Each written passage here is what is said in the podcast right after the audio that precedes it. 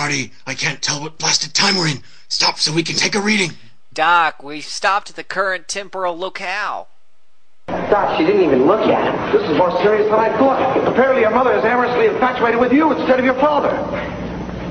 Whoa, wait, wait a minute. Doc, are you trying to tell me that my mother has got the hots for me? I Convicted and sentenced to 15 years in the state penitentiary? Within two hours? The justice system works swiftly in the future now that they've abolished all lawyers.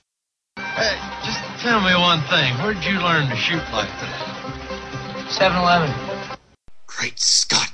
Even the temporal locale itself is unstable, varying over 100 years. We have to try to keep moving. I understand, Doc. Let's take a spin and see where we end up this time. Well, gotta get back to our report. Yeah, we take you with us, but it's a history report, not a future report. Much too difficult for them. what sort of supreme being created such riffraff? Is it not the workings of a complete incompetent? But he created you, evil one. What did you say? Well, he created you, so he can't be totally. Right into the Sphinx. Right there. And Weena was standing here when he last saw her. Right here. The same space in a different time. Yikes. That got hairy, Marty. Too many time travelers are on the loose. Where can we go now? Doc, let's head back to the 80s. How much worse can it get? Kyle, what's it like when you go through time? White light. Pain. It's over. No. There's one more chip.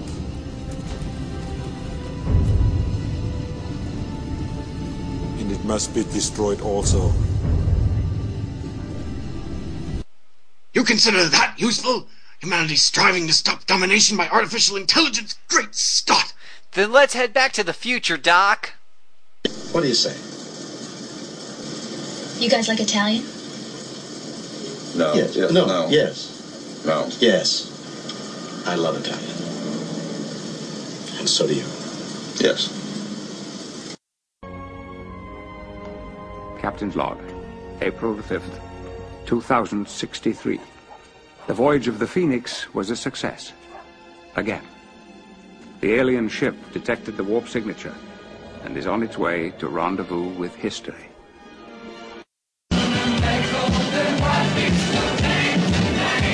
Yor returns to the primitive tribes on the mainland.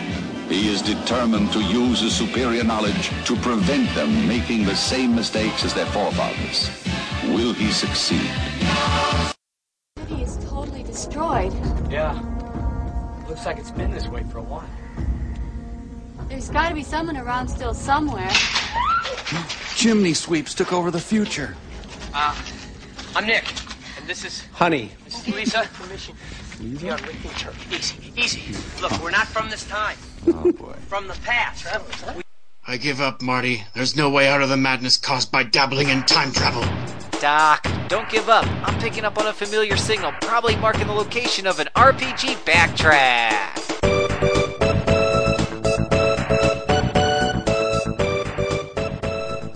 Today we take a trip through time with two chrono games as different as dinosaurs and cars. Before we can go back to the future, the panel takes a stop in 2008 to talk about Sonic, The Witcher, Infinite Undiscovery, and Dragon Quest. All of this plus a brand new guest, the return of our revolutionary flushable friendly review system, and a thought provoking question on this squeaky clean episode of RPG Backtrack.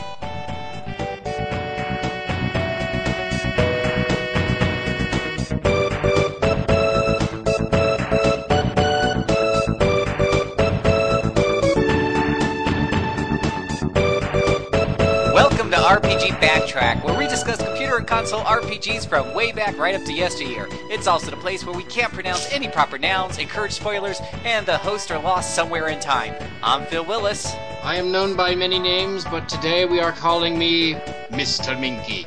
And welcome to RPG Backtrack number 24, titled I Don't Believe It.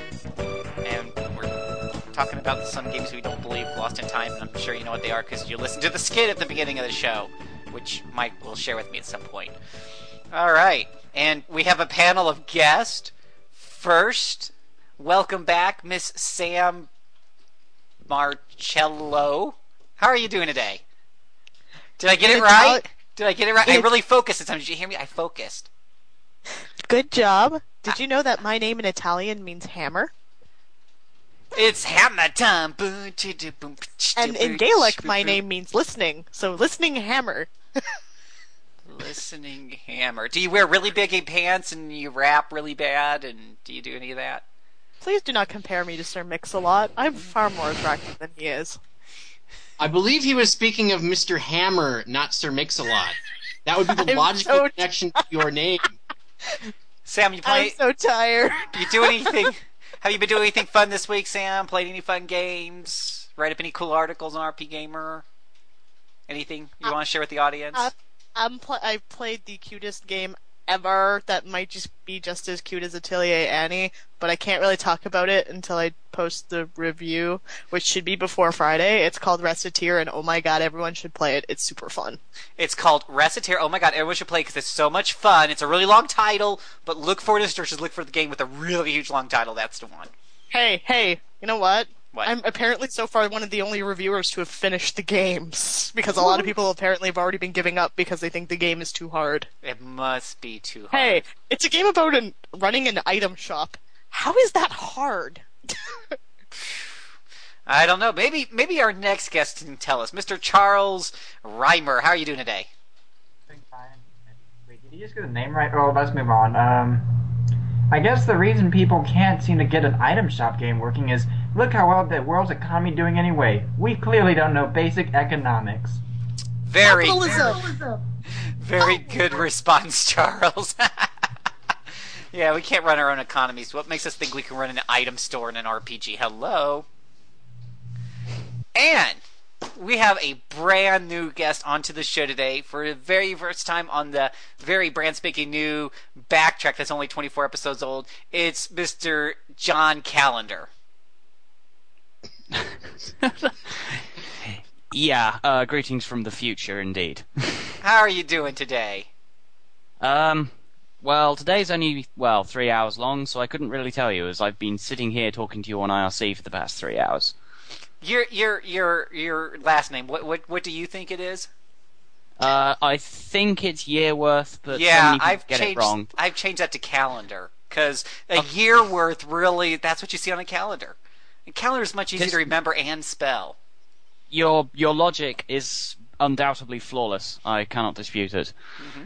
Well, now you can stay on the show. So why don't you tell us a little bit about yourself? What's your handle on RP Gamer and what do you do? Uh, well, I'm Quinn. I'm one of the most recent uh, news reporters to join RP Gamer in um, the uh, the recent uh, recruit, recruitment drive.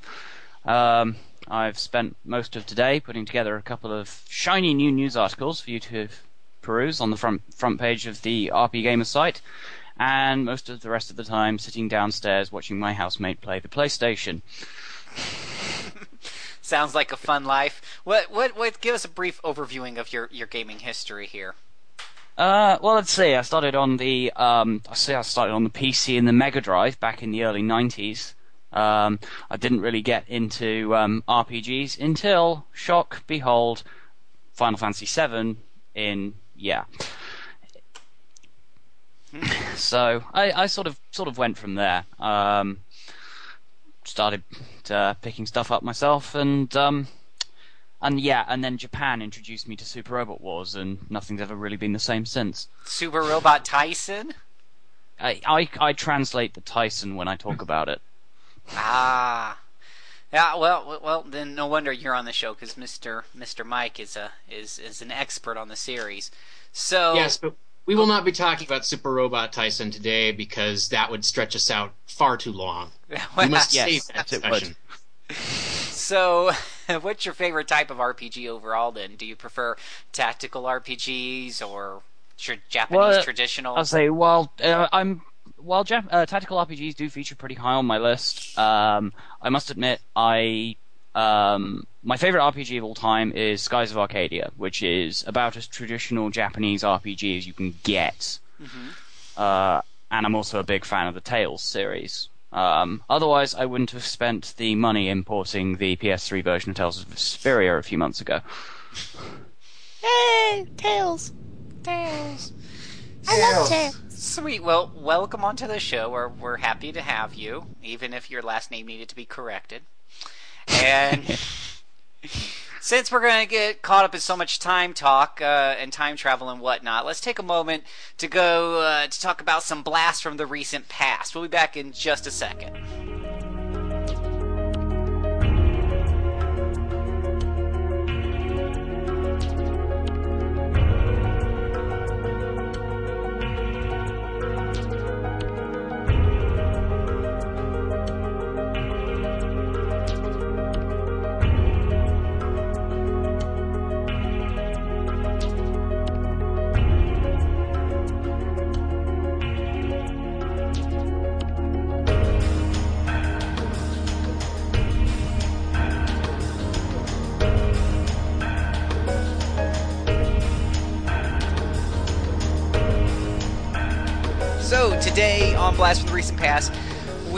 Have four great games from the month of September, I believe it is. We're using September games today, uh, from 2008, and a couple of these games I didn't even know of personally because I've been playing them and or reviewed them. But let's start off with one I know absolutely nothing about: Infinite Undiscovery. I believe somebody here has knows about. Does anybody here know about Infinite Undiscovery? I remember Adrian hating it. That's about it. If we had Jonathan Self on, we could ask him, but he's He not. on. liked it. Uh, a friend of mine played it. He's a big fan of um, Tri-Ace. He said it had good ideas, but not frequently enough, and it was ridiculously short. That's about all I remember him saying about it. I, I love Tri-Ace too, but you don't see me running after this one. It just No. didn't look appealing to me. Yeah, the only thing, Go the ahead. title. Uh, the, the high point of the game, I think, is the title. That makes absolutely no sense. I saw the screenshots of the protagonist, little kids, and I was done with it before I even little kids. Okay, uh, yeah. You know what? A lot of people wrote this one off, and that's probably a good thing. I didn't hear anything good about it. And thankfully, I don't own an Xbox. I mean, my loving man who was on the last backtrack, he he owns an Xbox, and even we could I couldn't even convince him to pick this one up. I'm like, you know, we were looking at JRPGs, and we said, you know what, we can pass on this. This this just doesn't look any good. No, I don't think anyone. Unless someone would like to correct us, um, which we know nobody will because we're all knowing. Yeah, Um, absolutely. I mean, Infinite Yeah, that's the problem with trying to correct people who are all knowing. You, since we are all knowing, we are always right, and that means people who correct us are always wrong. Well, let's just let's put it out there already. Infinite Undiscovery, two floaters in the toilet. I see. We're back to using the toilet rating system. it was a good rating system for la- last backtrack. Which, which is odd because it has three discs, doesn't it? Yes, but it's so only sorry, it's, it's only two floaters though. That's important. You you got to understand, new Right, guy. if you try and flush all three of them, then the toilet clogs. Clogs. That's how much of a That's flush Uh, Mr. Calendar, I know you're new to this show, but you got to understand we have our own unique way of reviewing games here on RPG Backtrack, and it all relates to what you might see in a toilet. And when was the last time you went to a toilet and you saw three floaters? One big one, yes, absolutely. Two, possibly. Three, come on, man. Come on, no one does three and leaves them there. No, it doesn't happen. So, We, we, we have far too many different rating systems on this show. I mean, there's my my segment about how I dislike women in RPGs. I mean that that's its own rating system right there. Ooh, do we get more of that tonight? we probably will. Um, Maybe. Adrian Why, said people enjoy it. Adrian says about Infinite Undiscovery that there was little direction given to the player, has bad animation lip syncing uh, with bad voice acting to boot, a poor battle system that kind of feels like a watered down version of Star Oceans, um, slow to start even though it does pick up in the second half. So, uh, Jonathan, yeah, like you said, Jonathan seemed to like it a bit better. He said he, on the other hand, said the combat was kind of interesting. He liked the music, he liked the setting. Um, felt that you know the animation was really kind of stinky, and it had some features that were kind of useless at the end of the day. So overall, I kind of got the feeling from my friends too, who who who even looked at it or played it or whatnot, that it just really wasn't something they rushed out. Now, you know, so now that game was pretty. I, wasn't that game kind of hyped too. I remember seeing some advertisements for it and stuff. Yeah, it had a lot of like, it had a very interesting advertisement campaign. I mean, it's like remember when um they started showing screens for when it was End of Eternity, and everyone was like, "Ooh, Mm-hmm, floating discs." Same idea.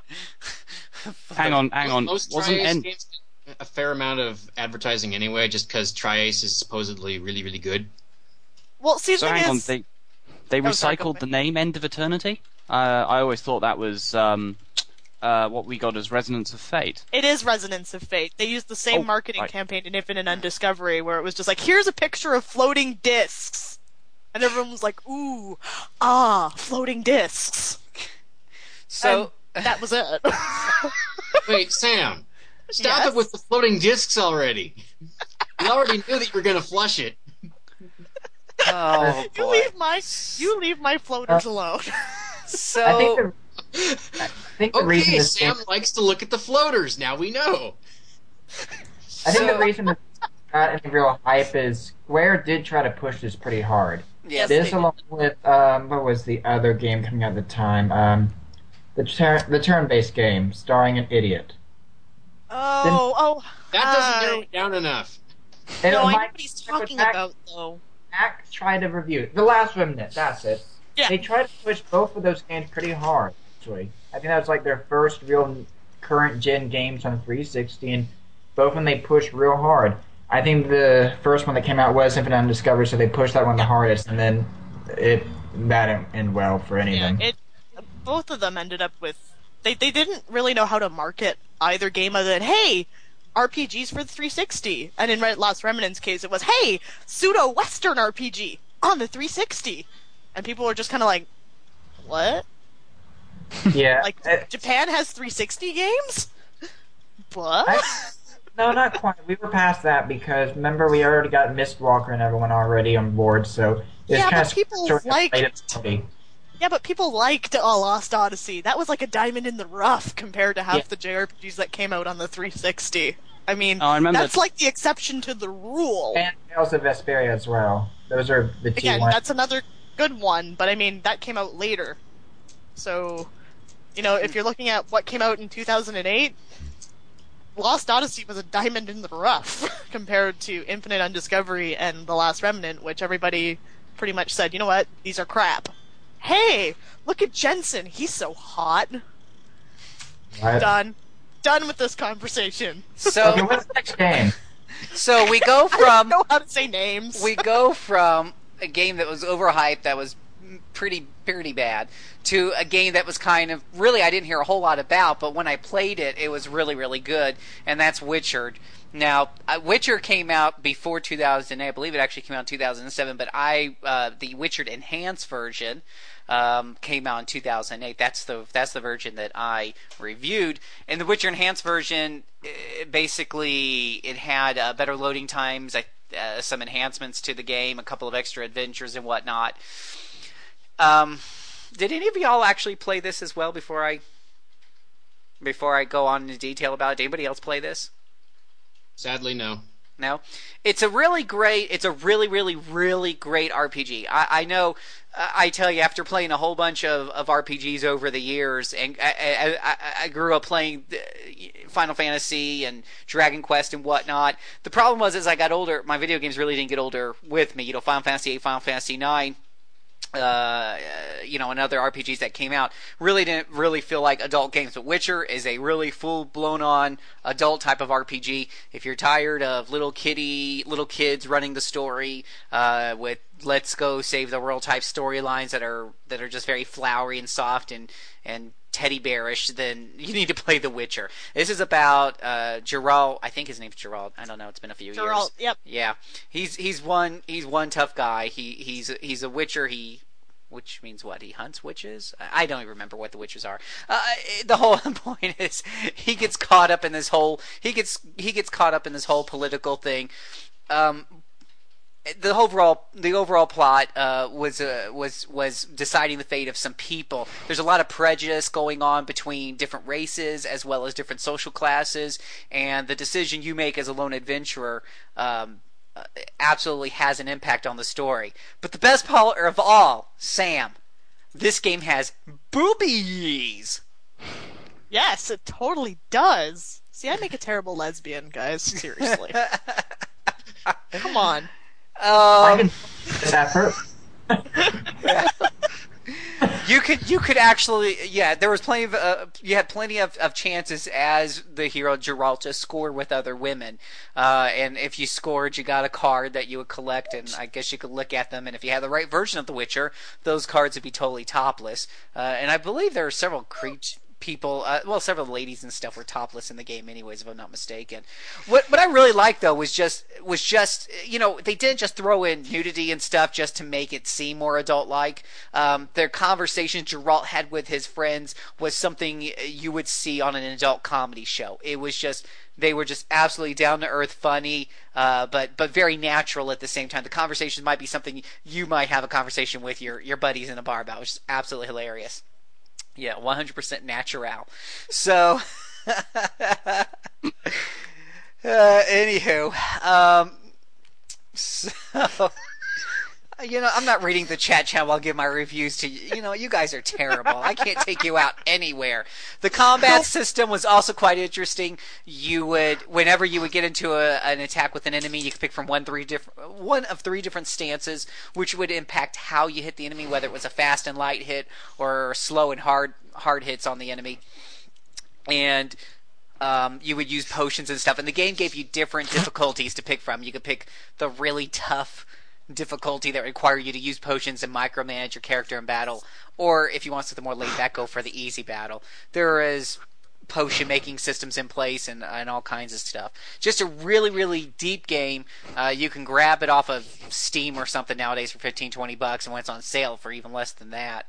If you haven't played it, um, you really, really need to go play this if you have even a halfway decent PC. It's it's definitely a good way to get into some PC RP gaming.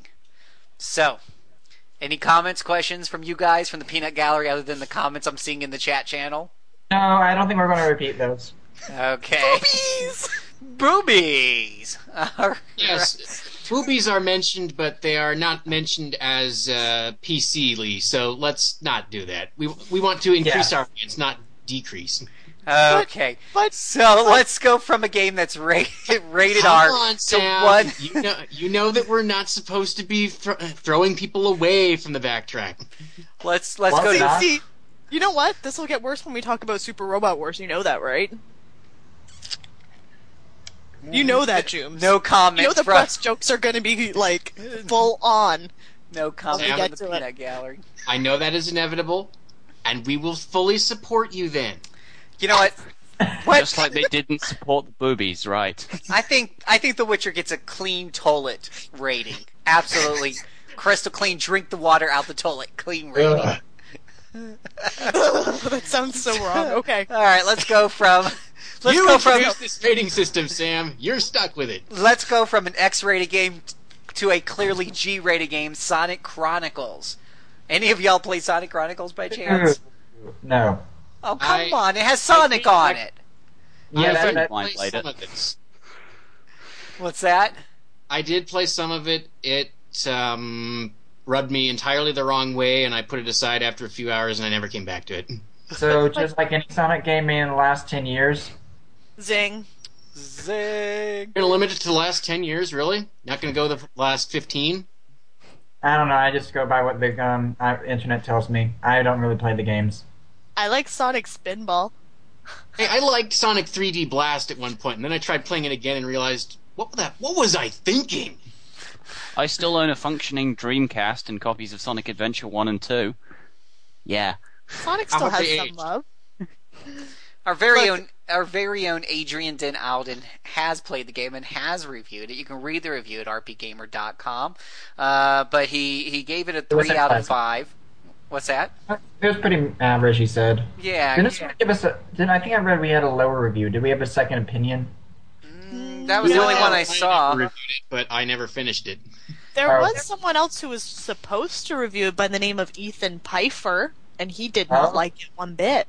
And then he never did, and that's why Adrian did it. so, uh, if it's any consolation, Ethan Pfeiffer didn't like the game. Yeah.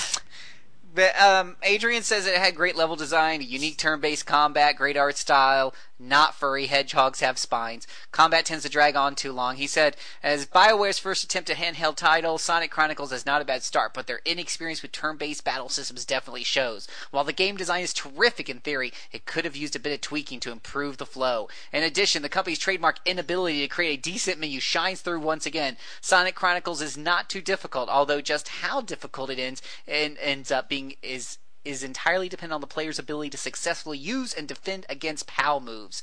Those without a sense of rhythm may become frustrated. Despite its issue, it still manages to be an enjoyable experience. With a little elbow grease, a sequel could be true proved to be truly excellent.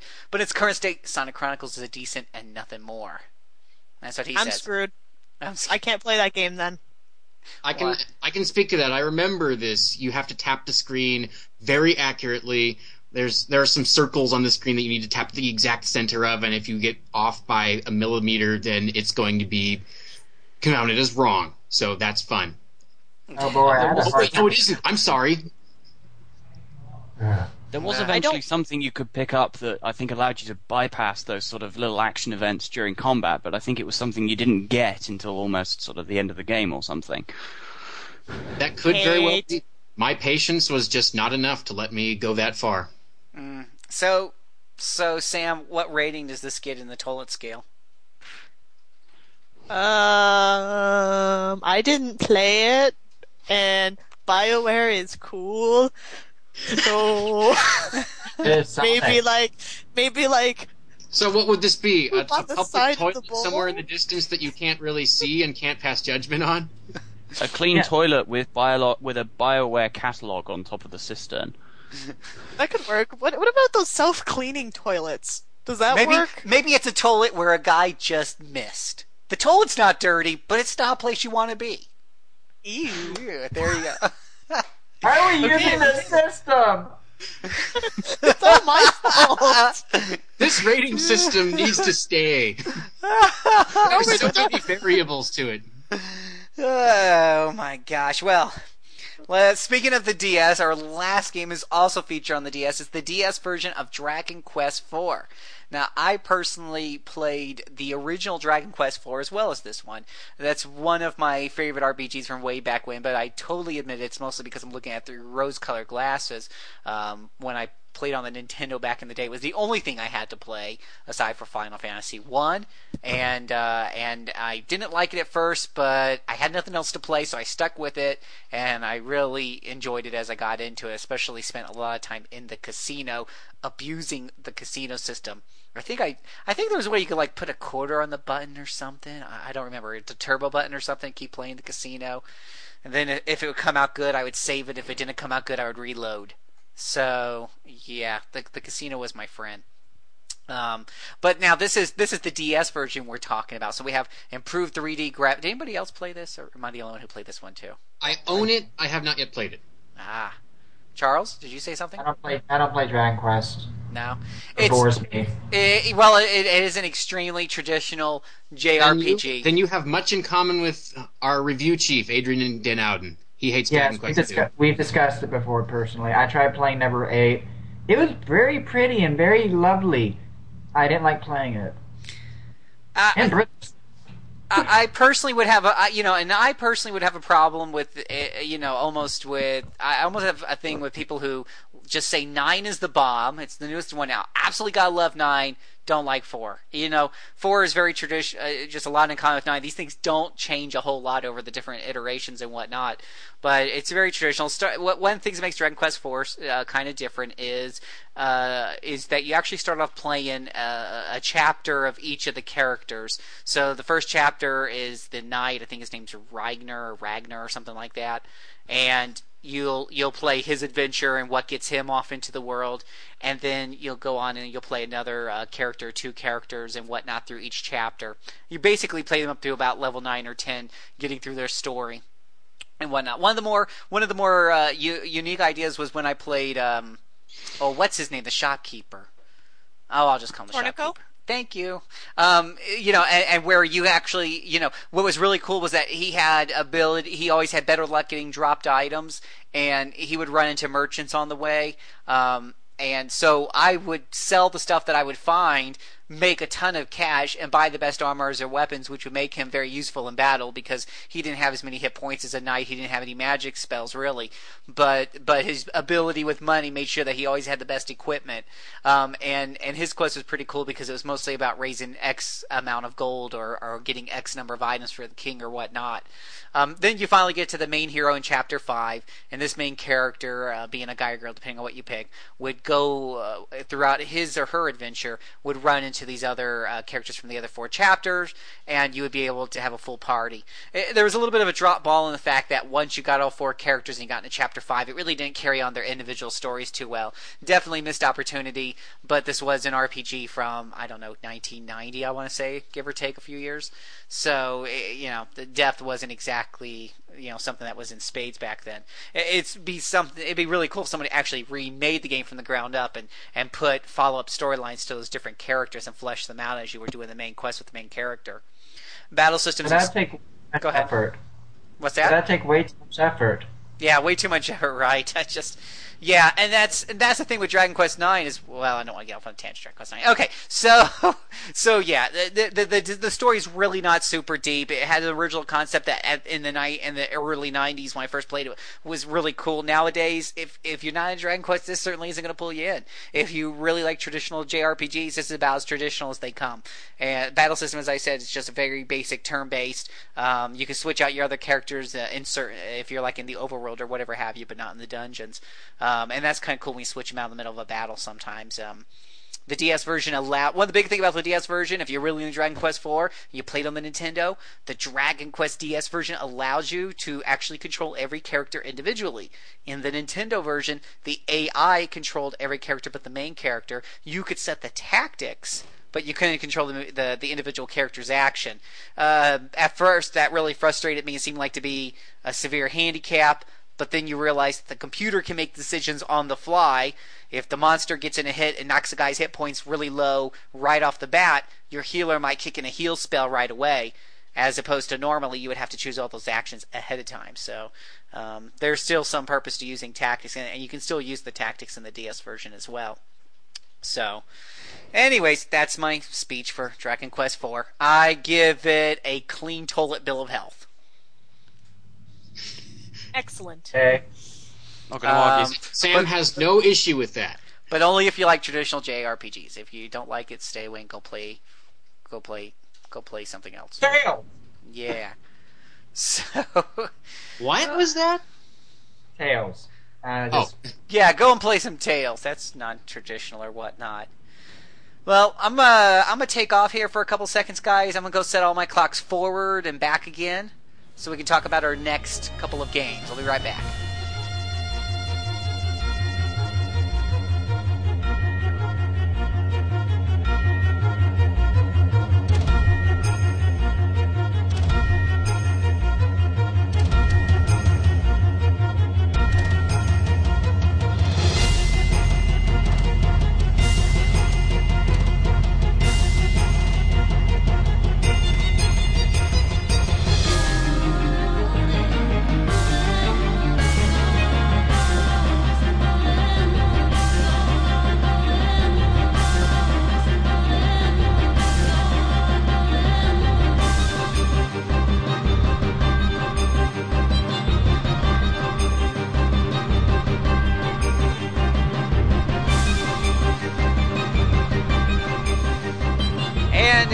Probably have guessed by now, our main discussion, our main attraction for today is a couple of games, Chrono Trigger and Chrono Cross. So let's of course start by talking about Chrono Trigger, the Super Nintendo RPG. Uh, I, I think it did really, really well as far as sales goes, but it was definitely hyped really well. Um, who wants to start talking about this? Because I feel like I've talked so much already. Sam. Sure. Chrono Trigger was made by the Ultimate Dream Team. And uh, for those who don't know, I mean, it had Yoshinori Kitase, Taka, uh, yeah, Takashi uh, Tokita, Yuji Horii, Yasunori Mitsuda, uh, Nobuo Uematsu, and so on. I mean, this game was hyped up as being like the second coming for people Oh, and who everybody's played favorite Final Fantasy and stuff. Doesn't everybody Akira love Toriyama, Yep. Who created Mr. Popo, the most racist character ever. Anyone who's play- who's seen Dragon Ball Z abridged, you will know what I mean by that. Yes, yes, yes, we do. But you know what? For what it's worth, I mean, Toriyama's art is it's still one of the most iconic and most distinctive you'll ever see in a in a game. Right? Like you you see the art in Chrono Trigger and you, you just you know it's him. Even if the characters are not his stereotypical looking characters, you know it's him. I mean, um, the only character I can outright say that looks the most stereotypical for Toriyama was Lucca, and Lucca looks like Bulma from Dragon Ball because she's got like the, the big eyes and the, the little cut. The haircut. Arguably, doesn't So Chrono's hair did not trigger It any does not ex- bells in you. It does not exceed the Vegeta length or the Goku length. Oh, that's true. So, John, saying something. and you know what? This is one of the only games ever to feature a frog as one of your heroes, which is pretty awesome. Frog was entirely preceded by his character theme, though. Oh, Yeah. that's so good.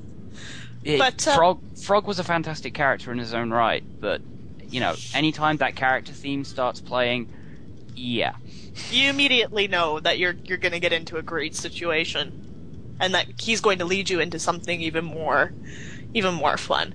But you know what? I guess the best way to that- start. that, Frog's theme on the soundtrack is longer with more sections in it than it is Yeah. in the game.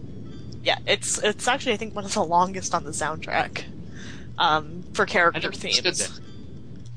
You know what? It's because he he really does have the most epic theme, but we really shouldn't be talking about the battle music just yet. let's right, because the battle music is much less epic than most of the other music. I, I think the best way to talk about Chrono Trigger is really to talk about how most people got involved with it first, because for a lot of people, this is a very special game. Um, it, for one, for childhood nostalgia, for um, getting into RPGs, even. Uh, Chrono Trigger was an impressive feat that, I mean, even if you ignored the Dream Team aspect, because most people didn't know that growing up who made it and, and who was a part of it. Most people didn't care about that till much later on, anyways. Um, I know for me personally, Chrono Trigger was my first RPG. I played Final Fantasy, but truthfully, I didn't know it was an RPG. I just assumed it was hit guy over the head with a sword game. so, uh, for me, Chrono Trigger was like a whole summer at my cottage, just sitting there, you know, in the evenings and just playing it for hours and being very absorbed in the story and the characters. And the battle system was pretty awesome. Like, that was another feature for me that was pretty addictive. So, this was kind of my gateway drug into RPGs. Well, for 95, not having random battles was pretty unusual, and let's face it, pretty nice. Well, you know what? It, because it's such an active system, I mean, I think that's the most surprising aspect. Like, you can be getting ready to program your commands in, and you could be attacked. Even if you have the wait feature, it sometimes still does that, actually. So, I mean, this was one of the few options where it said you could pick an active battle system where you will be hit, or a wait system where you can program your, your tactics in, but there's no guarantee that you weren't not going to get hit. Um, so it was pretty cool. I mean, I don't know about you guys, what was like everyone's way of getting into Chrono Trigger? Um, uh, I was going to say, um, I actually uh, encountered Chrono Trigger after um, someone introduced me to RPGs via Final Fantasy VII. I sort of had to. I, I got into Chrono Trigger slightly later than everybody else, as Chrono Trigger was never released in Europe. Um, and I, I, I sort of went from Final Fantasy VII to finding out what the RPG genre actually was, and then I sort of backstepped from Final Fantasy VII downwards, sort of technology wise, onto the SNES to to play some of the, the, the heralded RPG classics that people played when they were growing up, um, which landed me with uh, Chrono Trigger and Final Fantasy VI. Um, and similar to, to Sam's experience with it, I was you know I was completely blown away by it, and um, I like time travel plots in you know particularly well executed ones, and to me when when I saw it, Chrono Trigger and Chrono Trigger has remained one of my favorite RPGs ever for the, that reason. So, Well, I'm real different because my first time playing was when it came out on the DS. But we've always been already been through on multiple episodes how special I am. That said, like with Final Fantasy VI, this is actually one of my favorite games. I do think it has stood the test of time very well. I can agree with that. Now that I'm playing the DS one, actually, uh, it's a game that you know what, um, it it's aged flawlessly, and I don't think that's nostalgia talking. I think it's the fact that it actually is one of the few SNES RPGs that's well crafted and has stayed memorable. And porting it to the DS was probably actually one of the best ideas ever because you know, there were so many people who who didn't get the chance to play Chrono Trigger when it came out on the SNES. And you know, you could talk about it, it's like, yeah, you could go get an emulator for it or try playing it on the PlayStation with the really horrendous load times. Um, Uh, you know what? Here's the best thing. I was, um, I think the summer 2008, I was going to buy that PS1 thing, and then they announced the DS um, release. I was like, thank you, you saved me. Yeah, be thankful you didn't play the PlayStation version because that version in particular, um, it had some of the most horrendous load times. And I mean, there was no reason for the horrendous load times; they just happened to be there. Um, I actually have that version somewhere, and I I remember it just being so bad.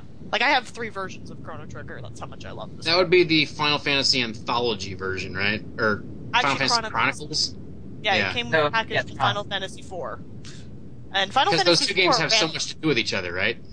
Well, funny enough, with that collection in particular, Final Fantasy IV ran flawlessly. yeah, Chrono Yes. Trigger for some the launch stupid game, reason. the Super Nintendo, runs flawlessly, while Chrono Trigger. The epitome. Well, Hmm? here's the thing. Like, just to go on a quick little tangent, anyone who's played the anthology version of Final Fantasy V and VI know how horrendous the load times are on those play- Yeah. on, on the PlayStation anthology versions.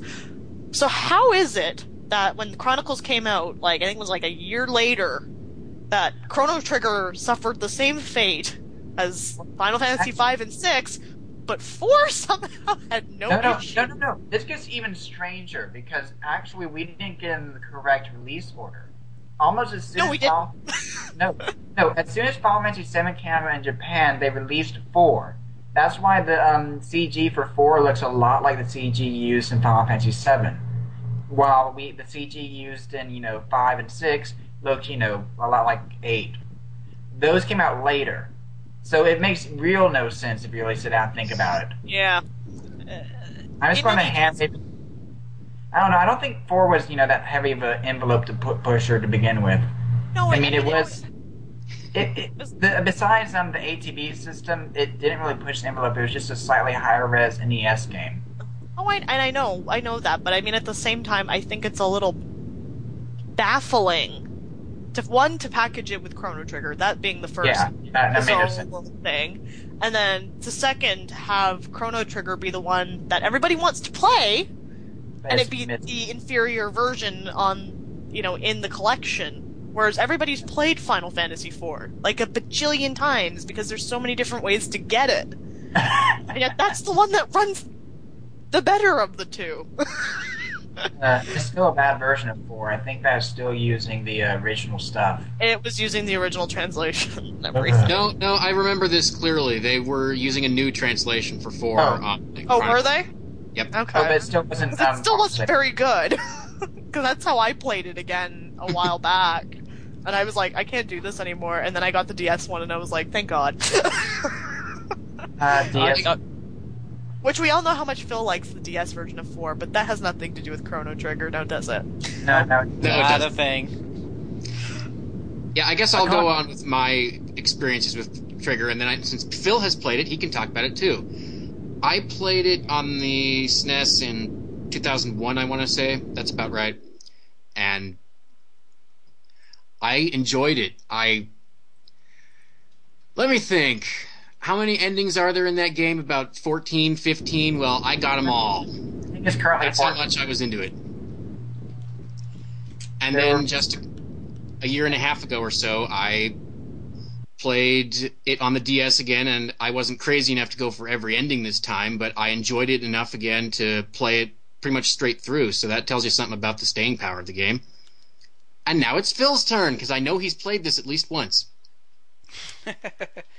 That was one of the that was one of the few games back in the day. I mean, this was back when I was making like five bucks an hour or six bucks an hour. this was one of the few games that um, that I bought full price because I, I read something in one of the magazines about what it was, saw that it was being made by Square, the people who made my beloved Final Fantasy, knew I had uh, knew I had to get it uh, and whatnot. So I went ahead and bought it on the Super Nintendo. The graphics just at the time were just absolutely fabulous. Watching that beginning with the whole clock thing, the the I don't know what that's called, the pendulum. Pendulum. Yeah, the pendulum on the on the grandfather clock. The way that just went back and forth, and the way it started off was just oh heads and shoulders above you know like Final Fantasy IV. Did, did Chrono Trigger come out after Final Fantasy VI? Yes, It did. Yes. Yeah. It's one of the last games. Yeah, yeah. Wasn't and- that about the last big SquareSoft game in English for the Uh, Super? yes, I believe it was No, no, no. 95. Well, wait, no, the last one they made No. was Mario. They did Super Mario. The, Oh right, right. Right, Mario RPG. I I just always associate that with Nintendo for some reason. Yeah, but they just did- they made it. the True. the the way the way that they brought together the graphics and the sound, the music was just absolutely captivating. Uh, and then when you threw in the battle system, and yeah, it was the first game I ever played where you saw the monsters just kind of wandering about, and you could decide whether or not to engage them. But the battle system was so fun that I wanted to engage them, and I'd run into monsters whenever I got the opportunity uh, to see what uh, skills I could unlock between the various characters. The battle, uh, the it was just a really really well done battle system uh, basically a take on the final fantasy active time deal um, but the way that you could combine characters attacks to to uh, have various effects and area area of effect was very very cool. And it was really cool seeing all the different combinations and playing around with it with the different ones um, with the with the characters that you could you could get. So yeah, every character is just so memorable in that game. Like you said, uh, whenever Frog was coming on the party, you always knew uh, what you were getting into. And Robo and I mean all of them. With Marley was just very very memorable from beginning to end. Sam loves Ayla. I love Ayla. Ayla was my favorite. It, now is She made me Ayla laugh. is she does she meet with the woman with the Sam woman character seal of approval? Oh yes, she she's the prehistoric Amazon babe who says Ayla like drink, Chrono drink too. Har har har. I mean, there was nothing more amazing than a woman who could outdrink all the men in her tribe, and, And, she uh, was the chief. Yep. In Like fact, I think even wasn't also Lucca a pretty heavy drinker as well. she was. Yep. But this was a She game with a used lot of. the gun, whereas Ayla pounded things with her fists. It's true. The women in this game were pretty hardcore for the most part. I mean, I, Ayla Ayla didn't have to use magic. No, no, she would just walk up to a pterodactyl and punch it in the face. And it That's worked how more than hardcore she was. stuff. Or she would grab it, throw it up in the air, and it would land so hard that the pterodactyl couldn't take flight in the interim. She Yeah. she's the one character I picture taking a pterodactyl and using it like a hang glider. like Actually, from wait. Your Hunter in the Future. Actually, I think you actually had to do that in parts of the game, didn't you? yes, there was one part in it where you, there's like the they- they look like pterodactyls. I don't know if they actually were, but she comes flying in on one of them. Yep. I, I don't remember what it was that she was doing because I know I think she was trying to save somebody when she did it. I just can't remember if it was Kino or not. My I memory's so. a little fuzzy there. Yeah, I think it was probably Kino because she had to save her dude all the time. Well, it's because Especially Kino was a little baby, and Yep. he was funny. I liked Kino because he got jealous of Chrono, and he's like, "You make Ayla happy. Why can't I make Ayla happy? Cry, cry, cry. I hate you." Stompy feet, walk away. Sorry, this is how I picture the prehistoric people talking. but You're supposed yeah, to say, "Me, me not make Ayla happy. How come you? Ma- how come Chrono make her happy? Me no understand." That isn't that how they go? me like hockey. yes, that that that would be it. So, Sam, would you say that Ayla's tribe was the predecessor of modern Canada? You like hockey? no, no, no, no. It's not. It's. Let- Let's not talk about prehistoric things. I can't do very good impressions of prehistoric people. Okay, let's see here. Uh, did anybody else ever go to level 99 in that game? No. Yes. Yes. So you got to fight uh, Spekkio's last form? Yes. In all his That was- headbanging annoyance. That was hard. Yeah, it was pretty hard. But that's why I went to level 99, because I wanted to see something different, and that was my reward. I'm Yes. Oh no, Spekkio in the the time. You know how when you go to the end of time, you have to fight the guy to get magic. If you went to level ninety nine, he had a final form that yeah, you he could turns fight. into a pink Nu. Uh, Yep. He turns into a pink Nu that smacks you really hard. Yeah, he had a weird attack called Oh, Salt God, Pepper news. I don't really remember, but, uh, okay. well, it was something nobody else had. yeah. But oh, I, I, I- I could talk hours about this game. I mean, the cast of characters were fun.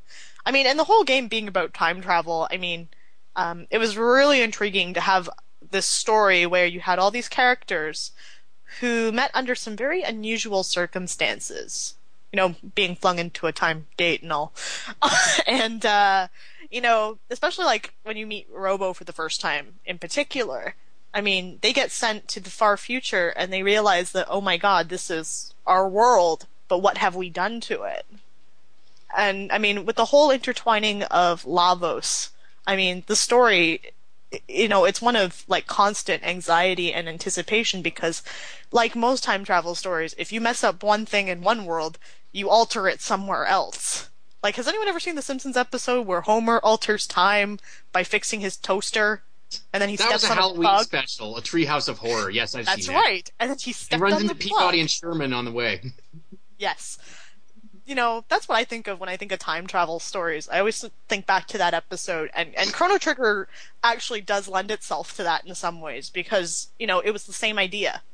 You know, if Well- you make a mess in one area, you were going to pay the price, you know, if you visited somewhere else. And the whole idea was trying to restore each of the different times. Uh, it's one of the thing. It's one of the things they did. Um, they they sort of explained it pretty well early on because the you know the earliest plot thread you get involved with right in the start of the game is um, you know you end you end up back in in the the Middle Ages, um, and you you're given a, a sort of relatively in depth explanation at why one of your party members has just sort of vanished into the ether, and you know it it, it teaches the player that you know you don't mess around with time too much otherwise people tend to just vanish out of existence. It's you know they teach you it early so you can learn the lessons for it. Yeah, if you have just managed to kill your great great great great great great great great grandmother, then somehow you're not going to exist. Uh, that makes perfect sense, actually. pretty much. And you, I, and each era, except for the present, also has its own rogues gallery of villains who lend a lot of flavor because that's right. they're not particularly deep. Well, Magus is fairly deep, but most of the rest aren't. But they still are entertaining to watch and lend a lot of character while you're beating the crap out of them. I love Flea. Flea made absolutely no sense, but I loved him. And by that I mean when I was a child, I kept calling Flea a her. Because it looks like a woman, and I know I'm not alone in that, but Well, I I, think I was the like, she's they, hot. I think in the DS version, I think they actually hint that better because I think they were not a. Yeah, I think you're allowed to be a bit more. Yeah, that's a tranny in the DS, DS version. Yeah, in the Super Nintendo one, No, it was a female. Yeah, they they were they they made it female with air quotes because Flea would constantly say, "I'm not a girl, I'm a boy," and then you'd be like, "Ha ha, that's funny. That that's not true. You're totally a girl." ha ha ha. And then she'd be like, "No, I'm a dude," and then nobody would take her seriously anyway, so it didn't matter. I mean, yeah, she, she's a very easy boss. Oh yeah, um, between her and Slash, I mean, they were stupidly easy, but they were so entertaining. I mean, because they were, you know, the best villain of the whole game, anyways. We all know is Ozzie. Well, yeah, and when you fight all three of them together, that's actually a decent challenge until you can take one of them out.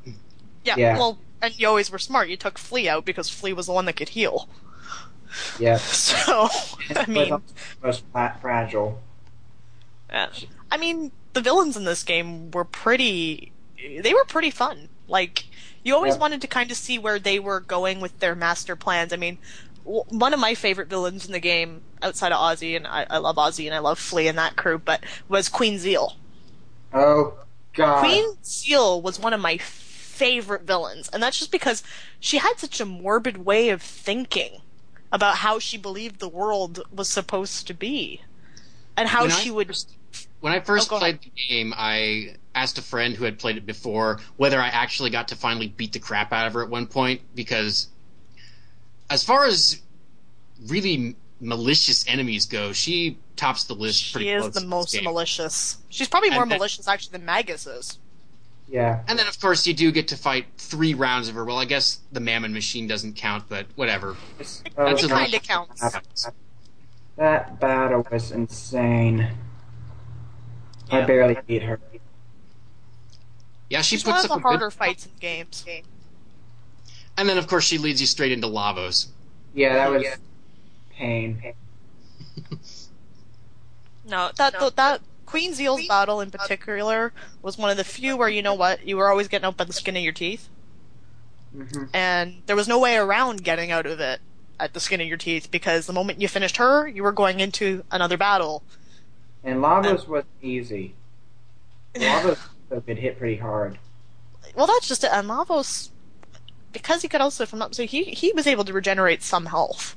Yeah, he. at certain points, and if you were not taking out more than what he regained, you were screwed. and like, the game, the game in the end game definitely provides a great amount of difficulty. I think that's one of the high points of it. It it looks like it's going to be an easy, um, fun adventure, but it will throw punches at you at the end. Well, let's see. We've covered the Dark Ages and we've covered the Middle Ages, sort of. We'll come back to Magus, I'm sure. How about Mother Brain? Mother Brain was neat. I, I was all about Mother Brain. But my favorite battle in that was totally all the little robos beating the crap out of Robo and then me crying over Robo. But Mother Brain. eh, Mother Brain wasn't hard. Mother Brain was just sort of. I don't know. Mother Brain was just weird. I don't remember much about it. I'm trying to remember. Was that the angry computer that was trying to convince um, Robo to be evil with her? Yes. Okay, yeah, that was also an annoying battle and talking about the cheap strategy to beat it. But yeah, she was actually a, out of nowhere a pretty decent um, enemy. She again, she was kind of like Queen Zeal, pretty malicious in what she wanted, but at the same time, I mean, the difference between Zeal and Mother Brain was that Mother Brain attempted to control an entity and couldn't do it. Yeah. Robo surpasses her her wave, you know, her mysterious wavelength powers, whereas Queen Zeal manipulates everybody she, you know, touches. Shkala. Uh, the problem the problem with uh, Mother Brain was well uh, that whole side quest chain was yeah um, okay it was uh, Mother Brain herself was a you know enjoyable enemy to, to defeat but you, the fact that you had to take out effectively Robo's girlfriend on the way in that was a bit yeah That was sad. Robots have girlfriends too, you know, and, and they love each other very much. I like Robo's girlfriend. She was pink. I, d- I didn't know pink was such a big deal for you, Sam. It is. Okay. Totally. Well, let's see. We've covered the future a little bit. How about the prehistoric times with Azala? Uh, Azala was amusing because Azala kind of didn't know what she was doing half the time. It's like me control things, and Ayla's like, "Great, I punch you in the face," and that's sort of how it ended. I don't really remember much about that, and I don't remember Azala being um, as forward thinking compared to Mother Brain or Queen Zeal or Magus. I thought Well, it was more amusing. Struggle. Are Yeah. the kites going to inherit the Earth, or are these hairless apes going to inherit the Earth? And the hairless apes won. Yeah, I want. Unless you get that ending where the hairless apes don't win and reptiles take over the earth. Yeah, that was bad ending. We'll get back to that one with Chrono Cross. uh, Uh, yeah, let, let's save that for a little while. Oh, and we're we're talking about Queen Zeal. How about her hapless henchman Dalton? Oh, he was Dalton. douche. Was, and it's been pretty much vilified beyond all comparison thanks to official canon, which we will again discuss later. The not not Yeah, one the- of my favorite battles. The DS, the DS version has has kind of changed Dalton's uh, sort of role Well- in affairs, so to His say. his flaky behavior, you mean? I haven't gotten that far yet. Oh no, he's quite flaky. In fact, I still don't see how he pulled that off in the official canon. I how- no, no, I completely understand with every fan what the hell happened there. Yeah, he he was he was like the the the special needs child of the game, at least And for then- that area.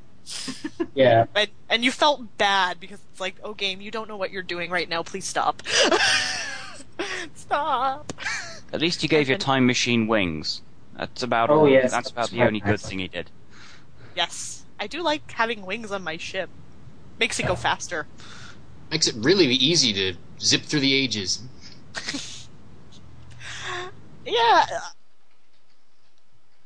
Uh, I don't know what it is about Chrono Trigger. It just oh, it makes me so happy. Um, Let's so I see, guess we haven't talked much about Magus yet. I'm sure we can talk about him. I was gonna say, do we want to talk about the characters in a little more depth because they all actually have really unique stories for you know about who they are and, and how they come to be in the story. Uh, And Mhm. Magus by far actually has the most interesting. He's not even one of my favorite characters, but he has an interesting coming to terms with how he joins the party. Well, well, let me start with this. Did anyone, when that choice presents itself, choose to fight Magus? No, I because I knew better. I Hi, fought Chief. Magus. Well, I didn't know it at the time. All I knew was, oh crap, I remember that fight. I do not want to fight it again because, alright, I was stupid the very first time I fought him. I thought once he starts going into dark matter mode and he doesn't shift elements again, I thought I could only use the last thing he had been using ever since. So that took me an idiotically long time to bring down. Thus, when I saw that, when I had the chance to fight him again, I said, "Oh no, not doing that!" And yay, I can. He joins my. He joins me instead. I can handle that. I'm with Mike on this one. Actually, I I I had a tough time against him the first time around, and I thought ah, I'm not doing this again. I did that the first time I played it, and then I did it. I did the other way the second time I played it, and uh, I like having him actually in my party. So it's not like I Same want to fight him again. At like, like fighting him once was kind of a bitch, but fighting him a second time where all he liked to do was throw dark matter at you, not fun. Yeah, Like, for me, not, um, it's not a fun battle. Yeah, for me, I already knew, thanks to the magic of playing the game in 2008, that he was a party member. So I was just trying to figure out. So when he asked me if I'd find everything, I quickly looked up that this was a you know deciding factor and said, oh, "Okay, I will not fight you." And it was a very good thing because I used I abused his um trip in the final battle. I, I basically just spammed that um level three tech repeatedly until everything died. I just could not kill um, Lavos otherwise. You so know, he was a that's my game. Well, just it. Once you get Magus, I mean, he's he's pretty much a tank. You don't Yeah. have to worry too much about him dying or like, and compared to some of the other characters. And yes, he's got a couple lovely little game-breaking moves. I actually, funny enough, didn't really use him even when I got him, but that's because I I had a, a very stereotypical party I always play this game with. Like, it just always somehow happens that this is my end party, which is always Chrono, Frog, and Ayla. It always Actually, ends up that way. That's the team my friend used. Yeah. Or was it Like- Robo? I don't know what it is. I just always end up with those three as my final party. Well, I wasn't intending on using the mages as a party. That kind of just happened. because I noticed how effective their triple ability was and how easy it was to pull off that. Uh, I decided let's just nuke the ending. But in, in truth, though, the one thing that's really great about Chrono Trigger is that all the characters, for the most part, are really well balanced. Like you can take any single one of them into the final battle, and they can hold their own very well. Like you don't have to worry about babysitting somebody. Like well, I would say you would have Nice to game to keep giving experience, although at a slightly reduced rate, to anybody who's not in your party. That makes it much easier to keep them at the same Yeah. level. Well, It's not the um, that. the only one I saved to really, the only one I would really say you have to really babysit is Marle. I mean, If you don't get Marle the best um, gear and everything that she can get, she can be ridiculously fragile. Oh, mean, I- absolutely. I I think when I what was it the rainbow gear, I got her rainbow gear because I needed her to stay alive. I yeah, know. Like it, the only character that I remember having to do some babysitting for was Marle. And you know what?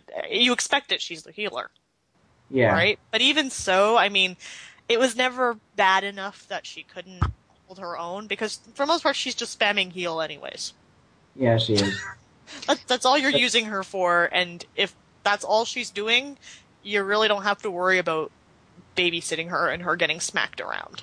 Well, yeah, when her most powerful attack is Ice 2, you're not going to depend upon her to dish out the big damage at the end. Well, Well, and that's remember, why- I was, using the mage tactic of nuking everything, so she didn't really heal every turn. I was just throwing EM, elixirs around by the end of the game. Yeah, like it. Hmm.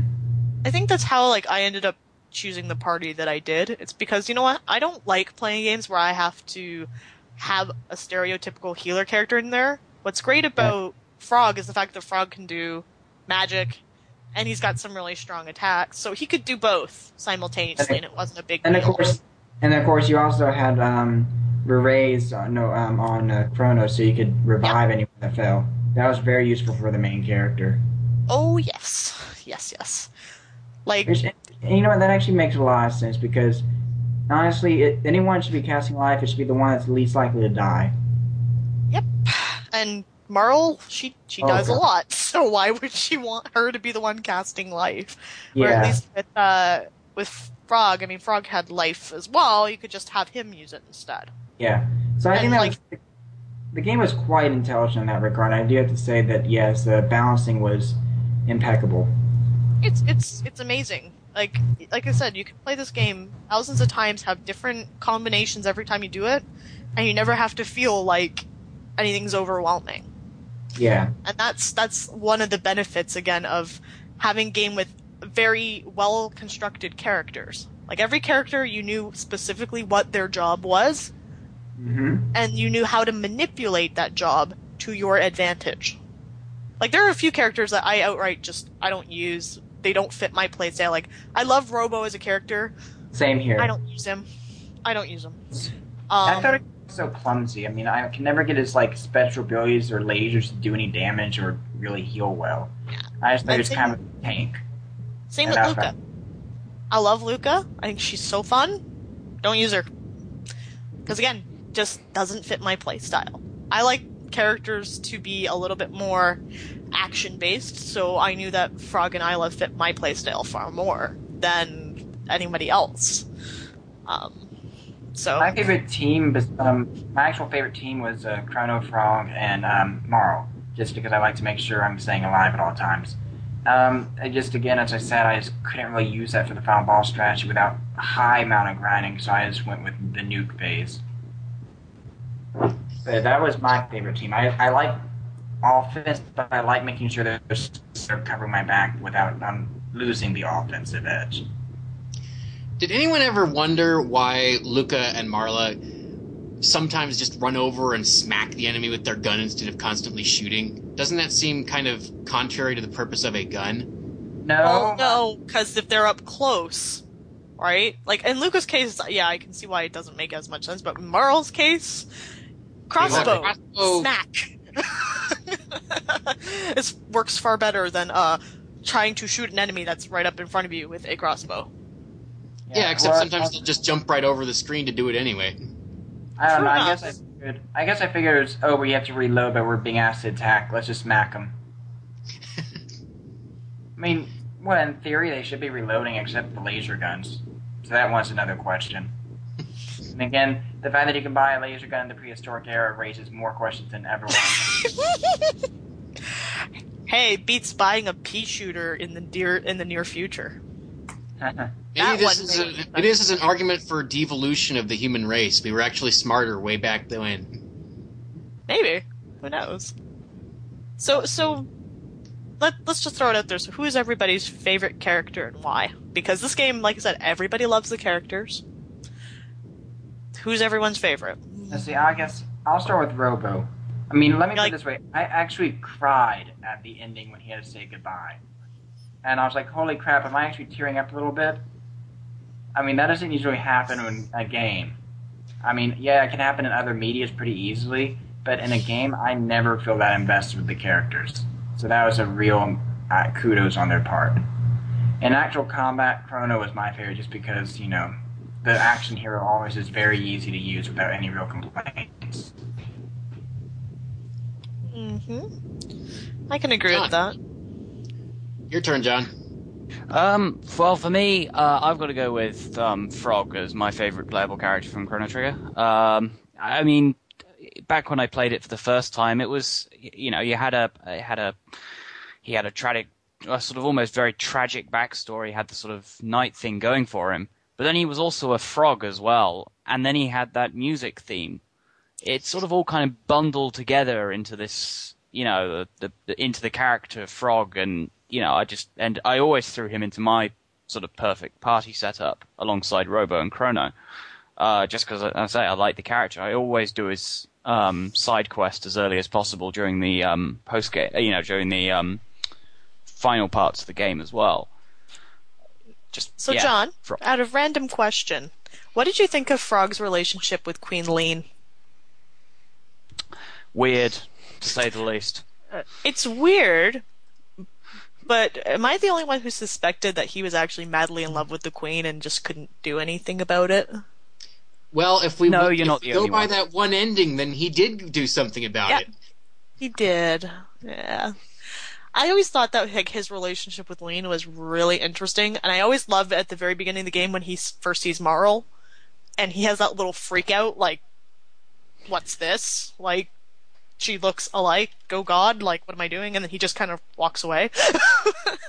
like he had a lot of personality and spunk. I think that's why people love Frog, even though he's so tragic. He had his moments in the game that were just really golden, especially like with Lucca. She's like, I hate frogs. They're creepy and icky. And he's just like, oh, well, thank you.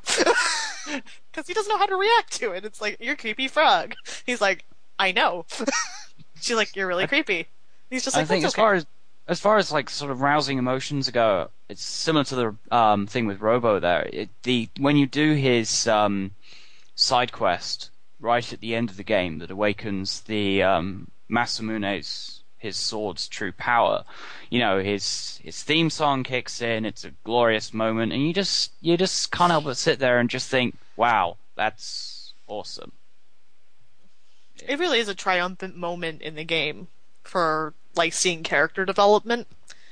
Like Frog does get some, I think, some of the deepest in the game, especially like when you find out his true name and how he became a frog in the first place. Hmm.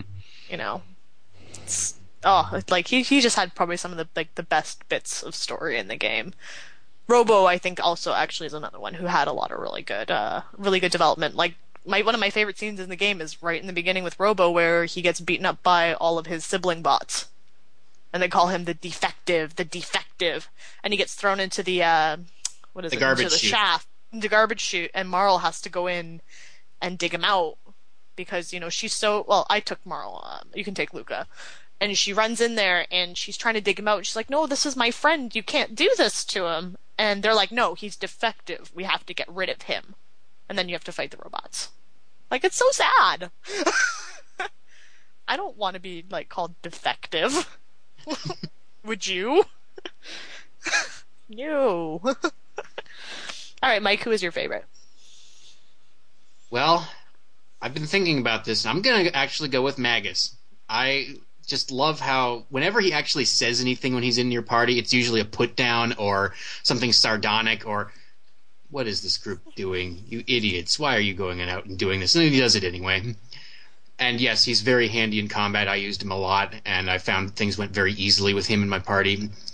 He may not be the ideal physical attacker, but he can get the job done, and he uses a freaking scythe, which of course fits. And yeah, I just like having a guy who is pretty multi-dimensional. I don't know where he went at the end of the game, but it was probably Uh, something that's interesting. Um, the the, the side canon what happened to him is kind of embarrassing. Then let's not hear it. I don't want to do that right now. It's like Phil, we don't want to ruin your ruin turn. well, uh, it was a long time since I played, so I don't remember all the detail that you guys did, and I only played through once for the one ending. Um, so no, I I totally agree that um, he was definitely a bad dude. he was a cool dude to have in your party. There was no doubt about it. um, no, I didn't. I, I think I chose to fight him, then I lost and I reloaded, and I chose not to fight him, and I liked the way that turned out much much better. So yeah, but definitely a really, really, a really cool game. And what really, what really, I guess, in perspective, when I look back over the years and I look back at all the RPGs that came before and after, I guess what kind of surprises me is how few games to this day capture the that the essence of that storytelling, that characterization you see in that game. I mean, why is it here we are 10, 15 years later? And when we play half the JRPGs today, not not even Dragon Quest Nine even came close to pulling me in on its characterizations. Yeah, we uh, barely its mentioned one thing: how pretty much every boss fight in here is unique and interesting, and you have to Yeah. use different strategy for almost everything. the whole story was put together so well. The, the characters and the cast, from the, the characters you play to the enemies and the supporting cast, is so memorable. Uh, the story is so tight, despite the fact that it's about time travel. And if you if you've done writing, you know that time travel is particularly difficult to write for. Uh, and yet, you know, here we are now, the 21st century. We don't have the limitations of space really with with Blu-ray disc or anything like that. And and yet they can't seem to really turn that into a, a really good story telling storytelling experience like Chrono Trigger was. It's just absolutely amazing. And what's even more funny is how many how many years now afterwards we're still dealing with random battles. 15. you know, I was like, wait a minute, guys, did you know it's Chrono Trigger a long time ago? See, I should also about- mention one thing quickly: how I loved Magus's run animation, where it looks like he's flying with his cape in the air. Yeah. It's pretty awesome. Uh, the thing about Chrono Trigger and why JRPGs, for whatever reason, can't recapture it is that Chrono Trigger thrives on its simplicity. Like, yes, time travel is very complex, but Chrono Trigger doesn't make you feel stupid when you're playing the game and trying to understand how all the events occur. Whereas I find a lot of like modern JRPGs, when they try to do anything with a time rift, they always try to make it some like big epic thing that makes absolutely no bloody sense. If you think of let's look at Final Fantasy VIII with its time compression. Did that make sense? No. No. Whereas again, like I said, Chrono Trigger made this very simple story. Doesn't look simple on paper, but when you look at how the events occur, it's it's pretty chronological and you sit there and you care about the cast of characters and you care about how, you know, the the plot progression moves. And you never feel lost in it. You never feel like the time travel is overwhelming. You never feel like the story gets overwhelming because it's engaging from start to finish. And I think JRPGs that try to do anything with time rifts or time space continuum, blah blah blah, um, generally fail at it because they try to make it a more complex feat than it needs to be. It's also really well I'm looking at paced. Yeah. It- It's not. You can finish it in under 20 hours if you're really pushing, and you might want to do that because it'll impel you to keep going. A lot of games that are longer outstay their welcomes, and this one knows what a good length is, and it sticks to that. Yeah, another thing is, I think when the developers were making this, they said they were trying to get themselves in the mindset of um, Toriyama's kind of art style world. So it's that's kind of the reason there's that simplicity. They try to make it so the world is simplistic, but it's a, definitely it has depth, which is a contradiction, but it, it works so well that's scary. And I don't know, it just I think that might also be something that um, maybe Horii helped its um, direct Horii helped its directors. You know that level of basic simplicity that hides the fact that it's a very deep and well developed game. It's at the end of the day, what Chrono Trigger does is it makes a game that is very easy to relate to. You have characters who, as much as their situations are complex with what's happening in their time periods, you understand their feelings and you understand the different themes that each one of them embodies. And you sympathize with them. I mean, you know, characters like Magus, Magus who wants to, you know, destroy the Middle Ages. You can sympathize with him because his reasoning is not as it seems. Mm-hmm. And he's a very sympathetic character. Same with Frog. I mean, you know, once former knight Glenn, now disheveled into a frog. You know, needs the kiss of a princess to not be a frog. that sort of thing. I mean, it's, you know, they're taking from so many different mediums and they're trying to make something that everybody can understand and relate to. And I think that's, again, works in its simplicity and it's a reason why I think people love this game so much. Because these are characters that you you grow alongside with and then you you you accept their struggles as your own struggles when you play the game. It's like, "Oh god, I just broke a time rift somewhere else. I need to go fix it. Oh my god." Um you want to be engaged with them. And Yeah. and that's why like there's no like reason why I don't like Cross is I find the characters in Cross, for an example, you can't really relate to them. In fact, they're pretty much blank slates. Whereas here, Ac- no, they're accents. okay, works for me. In this game, I I love every single character. Like if I was to pick a favorite, I couldn't because I love everybody. Everybody in this game touched me in such a way where you know I remember things about them and I remember loving them in my childhood and now that I'm replaying it again on the DS I'm remembering all the things from my childhood and going you know what this is still a great game I still feel the same way that I do the first time I played it And, there's also that new game plus feature, which just gives you a great incentive to go around and try to kill Lavos whenever you possibly can to see what, what kind of ending you get this time. yeah, and I don't know what it is about Chrono Trigger, but it just has this very magical ability to bring people together and and make you feel like you know it's it's timeless. And uh, how many games can you outright say that you've played where it's left you with that feeling of satisfaction? I can't say that many for me that have left a deep impression in my mind. The only other game being Valkyrie Profile, which we're not talking about here. Like Uh, funny, funny that the game where um, time travel is a primary part of the plot is is now considered a timeless RPG classic that doesn't age with the passage of time. It, it know, just sort of works on a on on a number of levels. It's one of the few games that people seem to be able to go back to and they they can't find a flaw in it. And they just sit there and it's even if there are flaws, you don't pay attention to them because you're too busy you know being so engaged and enjoying the story. And I don't know what it is about it. It's just something that people love and people constantly go back to it and say, "Yeah, this was one of my favorite games growing up." And rightfully so. Now, if we were to talk about its sequel, people wouldn't be saying that so much. Well, well, let me start off on the talk about its sequel by saying this. Picture somebody making a sequel to The Wizard of Oz.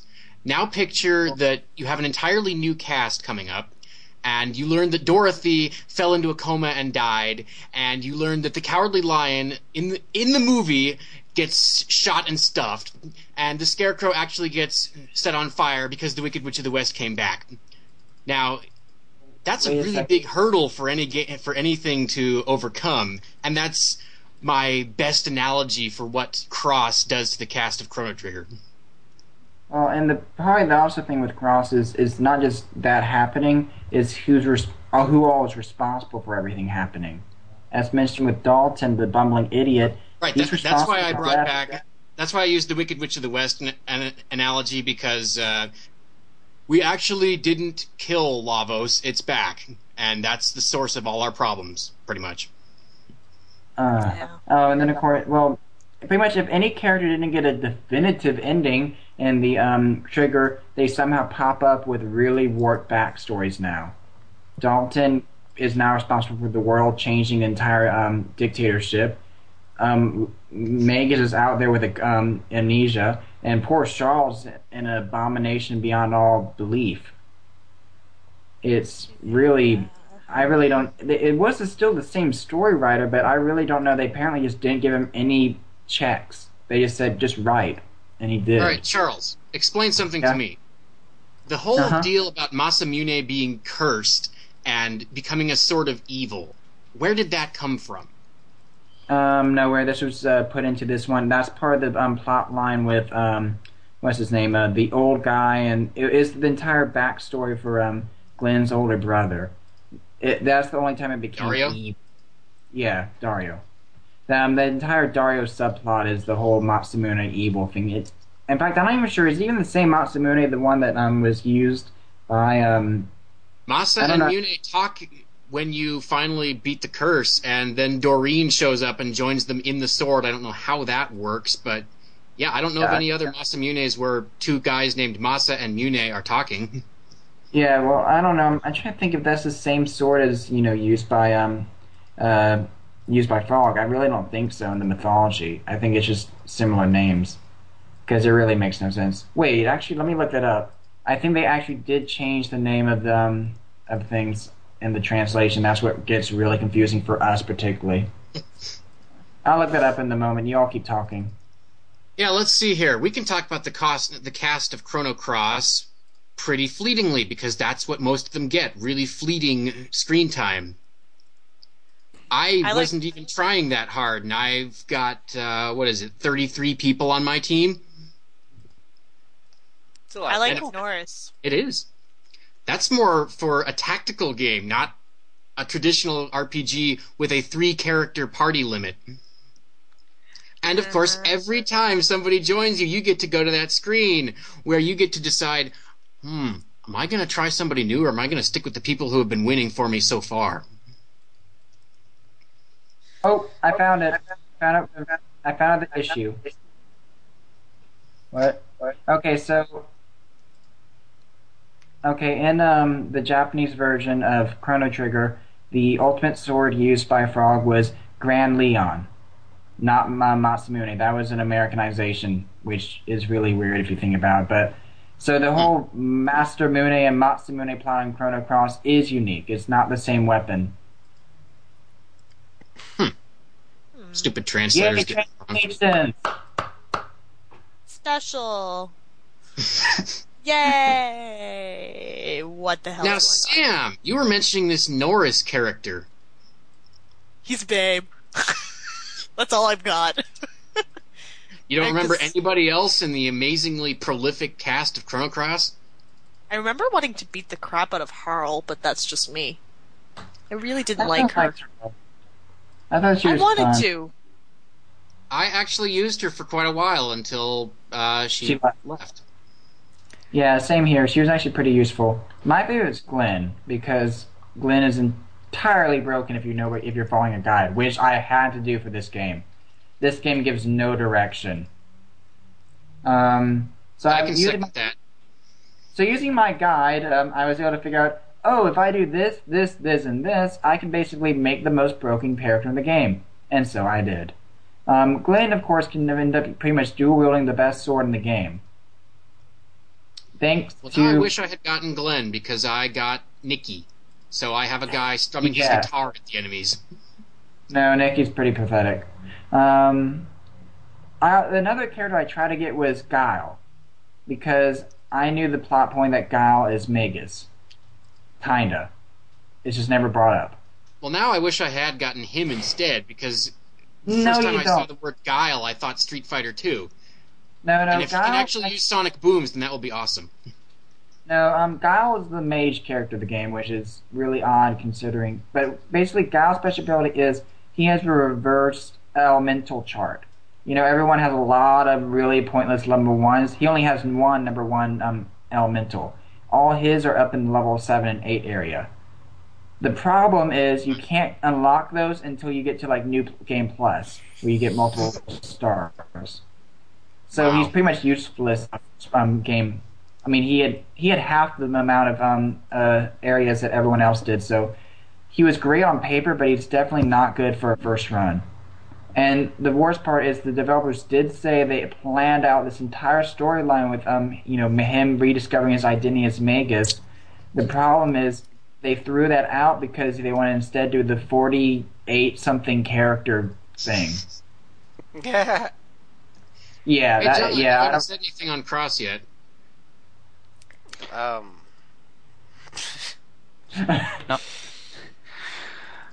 Pretty oh music? boy, where where am I going to start with this? Yeah, good music. Yes, the the ev- everything. Okay, Cross was not as good as Trigger. I say that repeatedly. However, when I played it, everything that was wrong with it, I could just somehow look past it because for some reason the the musical score and okay, admittedly, certain elements of the plot that I thought did make not make sense necessarily, but felt that they worked well. Were what carried me through to to finish the game and get the true ending, which in itself was an utter mind screw. So, yeah, it. I have a kind of changeable relationship with Cross.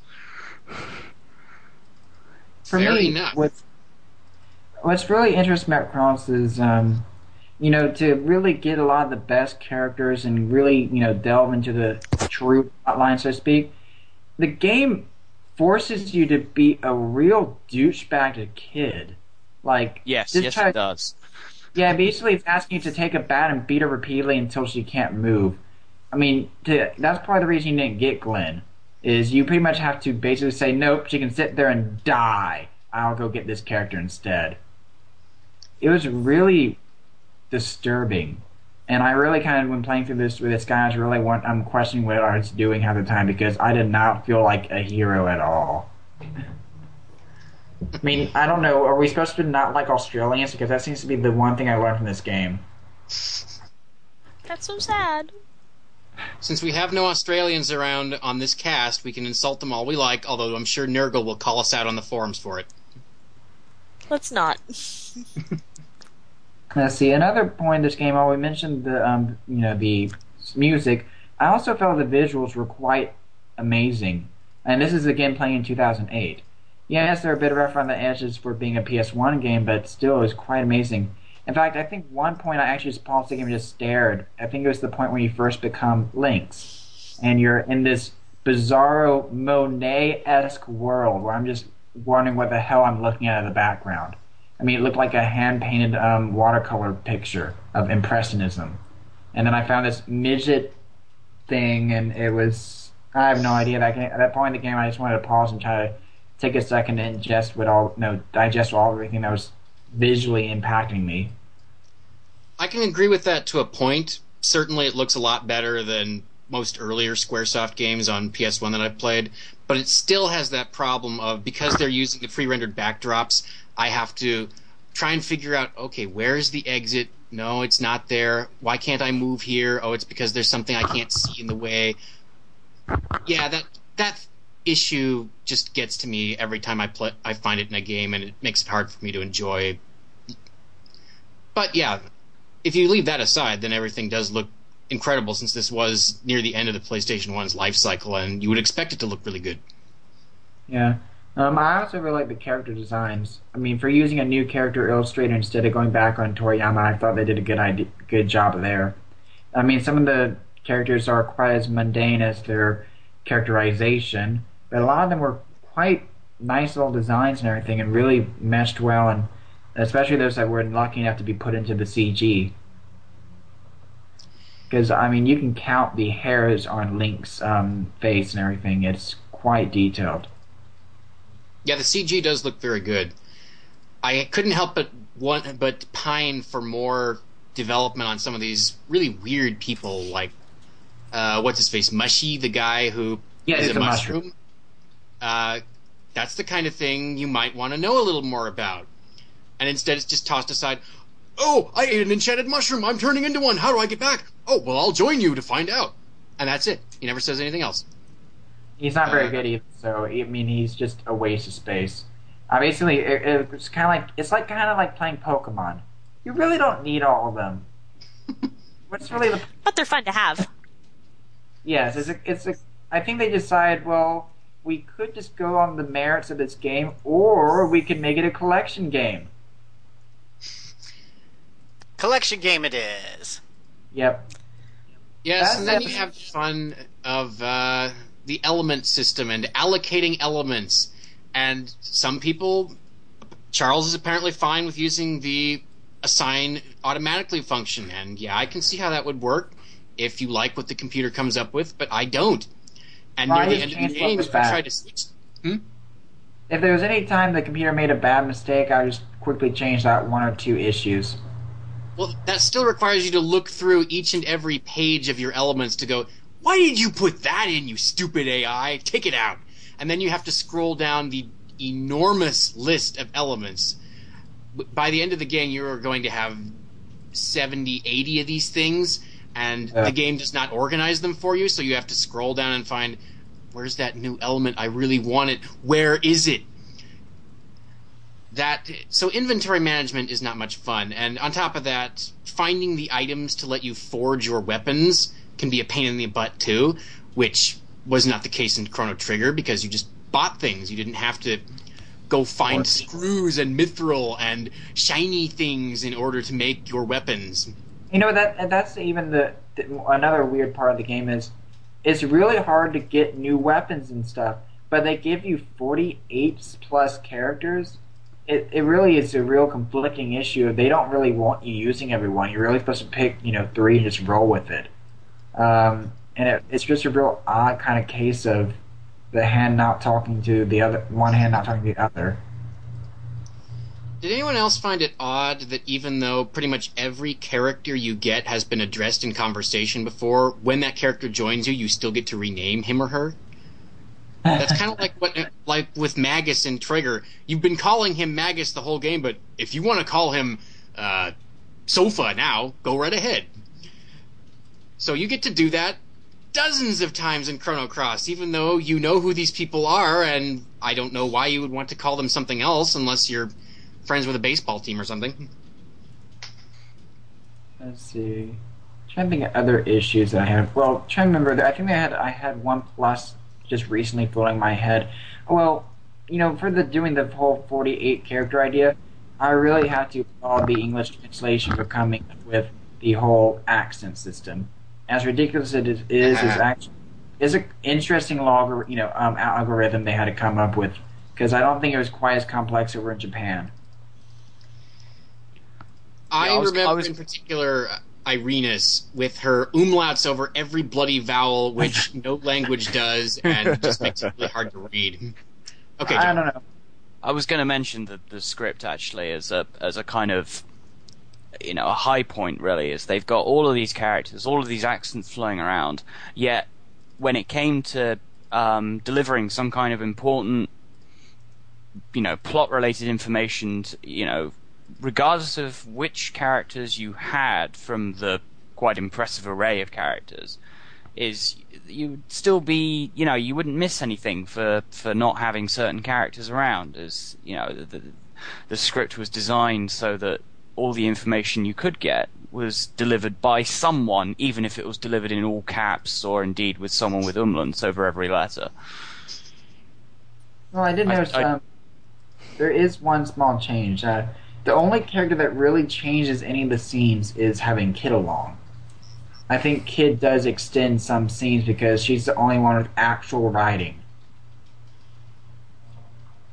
I, I actually know if you think about it, I think of the party member, she's the only one that actually gets writing because she's the only party member that's really an actual character, not a thing you collected and may or may not use and most likely will not use in combat.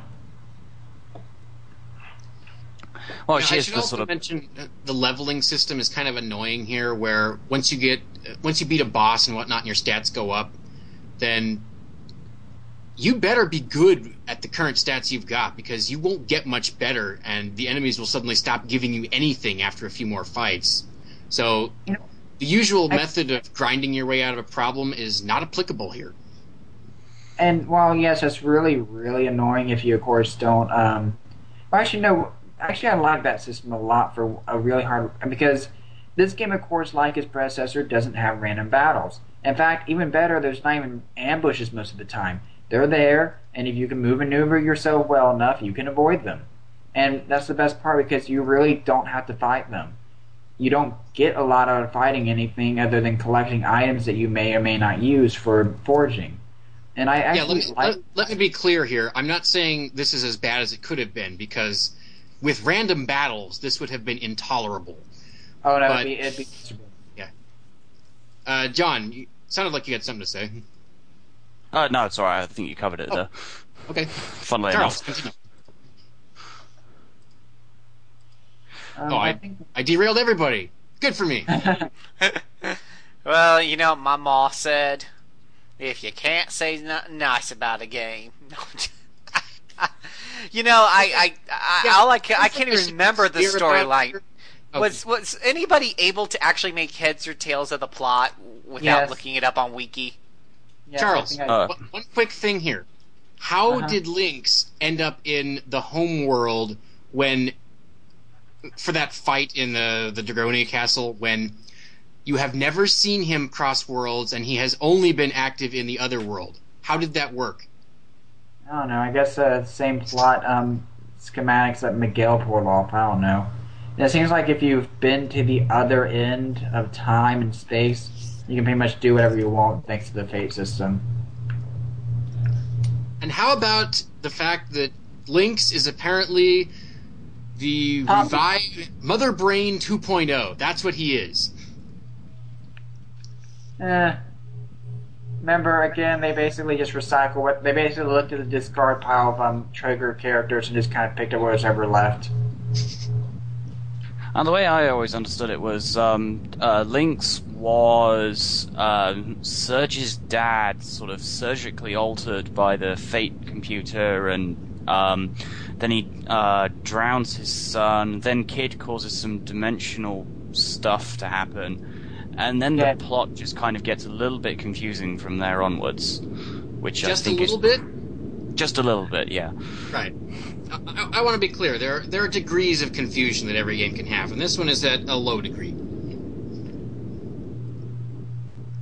Uh, yeah, I, there's- I pretty much agree with that. I just Now, kind of everyone Phil, Phil, I think had something to say. No, my I, I just I'm glad y'all explained some of that to me because I honestly couldn't make heads or tails of the plot. About halfway through, I gave up even trying, and I, I, I kind of sort of like the battle system. It was original, and I'm a big fan. I, I'm always looking forward to somebody who does something original um, and whatnot. Like, but like Mike said, it, it kind of came across as pretty unwieldy. It was like they were trying to do something new, but they didn't know exactly what they wanted to do. Um, so they didn't really do a great job of actually getting there. you know, so um, Hey, Sam wants us to talk about how you get to run into the ghosts of Crono, Marle, and Lucca because they're blaming you for being the instigator of uh, the destruction of the world or something. I I don't really remember what they were talking about at the time. I just remember, hey, it's those characters I really liked. They're dead now, and they're saying that I'm bad. Isn't that great?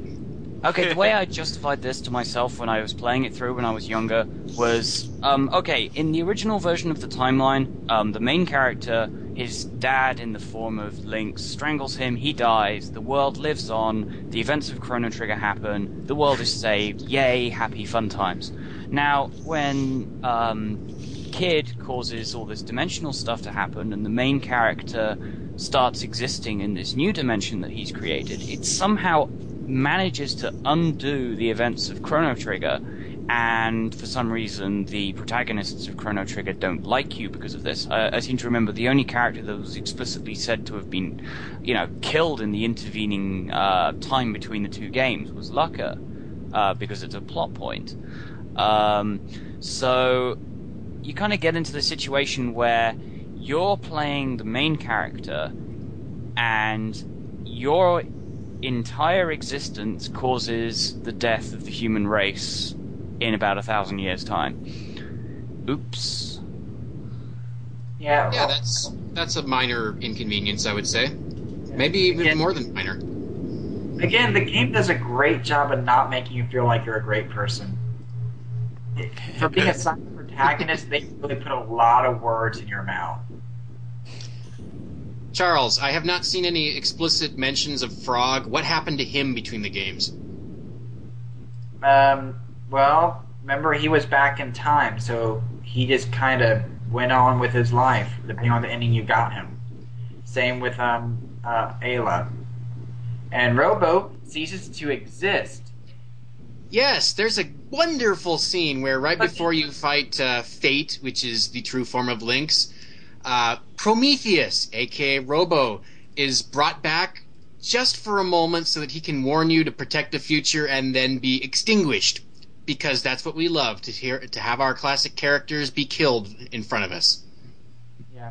And also, while it, it it's not that we cause the de- it's not that the, the player character Serge existence caused the death of these characters.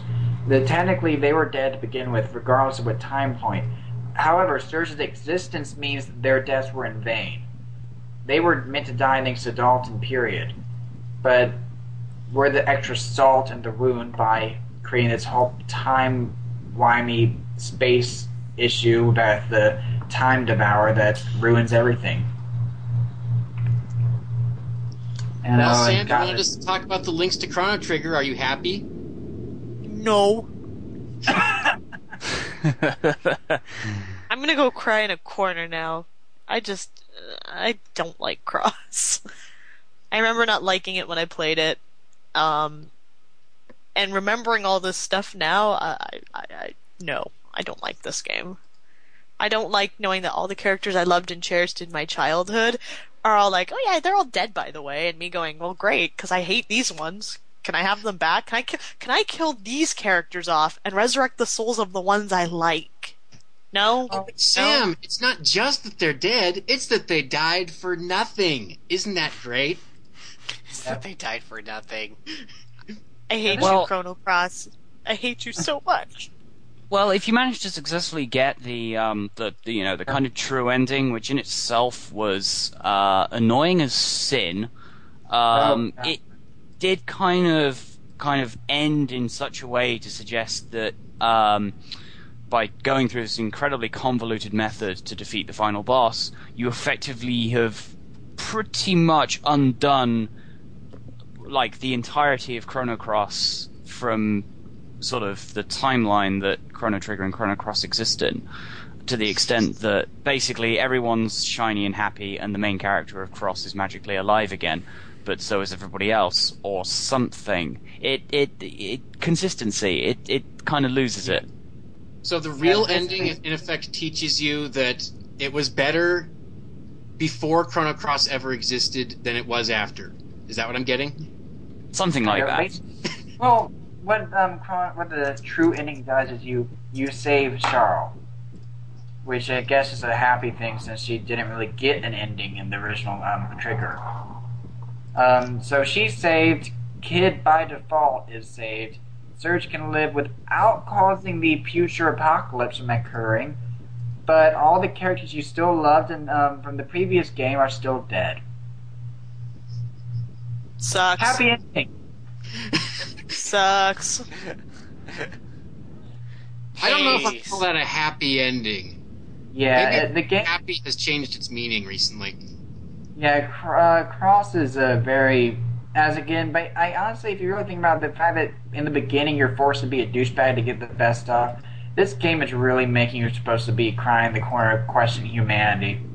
I think that's the entire purpose of the game. They wanted to pretty much create the antithesis of um, Trigger. They did it. Yeah, if that was the goal, great job, SquareSoft. You succeeded. I Well, I will say that if I was going to say that if if if the events of um, Chrono Cross um, were kind of the things that caused the original cast to die, and the the ending like sort of effectively erases itself from you know erases itself from continuity, then it does stand to reason that um, that you know the main characters from Trigger live on, but of course it's never really made itself clear since the ending itself was well not very committant on You this got a stuff. pretty, stuff. you got a pretty song. That's your reward. A pretty song. A pretty song. Well, goodness. Well, I think we pretty much have crossed off everything on the to-do list with these two games. Let's I uh, would say that the combat is fairly interesting. It once you actually get to fight, it can be very slow. Yeah, that's very true. When you, especially when the enemies keep dodging your stupid attacks, so you can't charge your element level. And the boss battles can be really long if you don't really have an elemental advantage. If you don't know what you're going into beforehand, it can be a nightmare. Some of the dragons in particular just take forever to kill. That would be the green dragon for me. I remember him being an absolute pain because I had to keep using something to undo the green battlefield so that he wouldn't use his summon on me that absolutely destroyed me after a couple of castings. Well, Yeah, okay, so right, yeah. I know there's not a lot of love for Chrono Cross, but uh, did you like any of the music? Oh yes, Yeah. of course. Wonderful soundtrack. Yeah, the battle, the, the regular battle theme gets old for me, like it does with Chrono Trigger, but that happens in so many games that I can't really hold it against Chrono Cross and the rest of the music. Uh, acoustic is the word that comes to me here. Very fine acoustic work. There's not much electric stuff that I've heard, and it's very pleasant to the ear and simultaneously memorable. That jive? Yeah. Well, at least y'all said something. We ended on a positive note here. Let's do a go. Let's do a go around, and like we always do, and we're gonna see what each of our panel members thinks of each one of these two games. So when I call out your name, you've got 30 seconds, 30 to 60 seconds to tell me what you think about each of these games. And uh, of course, Sam, I expect yours to be formed in the phrase of a toilet review. So, Damn it! Yeah, be- better not call her first so that she can formulate her rating more precisely. yeah. So, Mr. Calendar, 30 to 60 seconds. Go. Okay, Chrono Trigger. Um, yeah, brilliant game, brilliant music. It, one of my favorite RPGs of all time. Um, there's not really a lot you can do um, to better it. The fact that they remade it for the DS was awesome because it meant that it actually came out in this country, so it introduced like a whole, you know, wah, you know, swathe of people that would that didn't play the original. Um, Chrono Cross, eh, it's a rough gem um, in places. Uh, I sort of roll them into the kind of the same series kind of thing because it makes me feel better.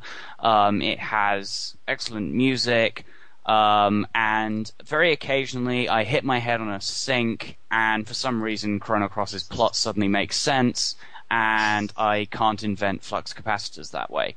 So yeah, that's, that's what I say. Okay. Mr. Miki. Chrono Trigger, unquestionably, you should play it if you have not. I understand that Strawberry Eggs has not played either of these games, and she needs to play Chrono Trigger. It has aged magnificently, and I can say that if it has aged magnificently after 15 years, it'll just keep aging magnificently, and in 20 or 30 years, we'll probably go, hey, remember when the Super Nintendo had some really, really good RPGs? Well, Chrono Trigger just might be at the top of them. It's, a short list. Chrono Cross, despite all the disparaging remarks I've made at it, it is not a bad game. It fails magnificently. It fails on a colossal level as a sequel to Chrono Trigger. But if you can just try to put that out of your mind, you're going to get something very interesting and not always worthwhile, but at the very least, probably worth playing or at least experimenting with, and then you can always download the soundtrack somewhere and enjoy what is most likely the best part of it. Okay, then very well said. Mr. Charles. Um, as has always been said, the Chrono Trigger is a, still a timeless classic, and if for any reason you haven't played it, go find the DS version. It's it's not very expensive anymore. and It's a great investment. Um, actually one of the best games you can take on the go thanks to all the little endings you can unlock along the way. It's still one of my favorite games despite playing you know, just for the first time a year and a half ago, more or less. For Cross, I actually the advice I was given for Cross was to play it first, to so you could appreciate it as a standalone title beforehand. And I actually say that has actually a decent idea because you don't have any investment to these characters from Trigger. Cross is still a very good game. It's very well polished. It's a very beautiful and lovely game with a very interesting amount of concepts going into it, but it's definitely like childhood killer on the loose. So it's a really weird dynamic of having to figure out which one you want to approach first. I don't really think you're wrong either way. And for the final word, for the final review, give it to us, Miss Sam. Um, Ayla riding pterodactyls like a hang glider. Best thing ever? Absolutely. Uh, as for Chrono Cross, I think the best way to approach Chrono Cross is that as long as you don't think of it as a sequel to Chrono Trigger, and you ignore all the references of everybody dying, you can probably have an enjoyable experience. I couldn't, and I cried like a baby the whole time playing that game out of torture. So I can't recommend it. It's probably two giant pterodactyl turds, you know, and a big, nice. big flush. and a big flush in the hopes clogged that you know toilet what make the water spill all over the floor. it'd be a big mess, pretty much. like, like this is the thing about Cross. Cross is a hot mess.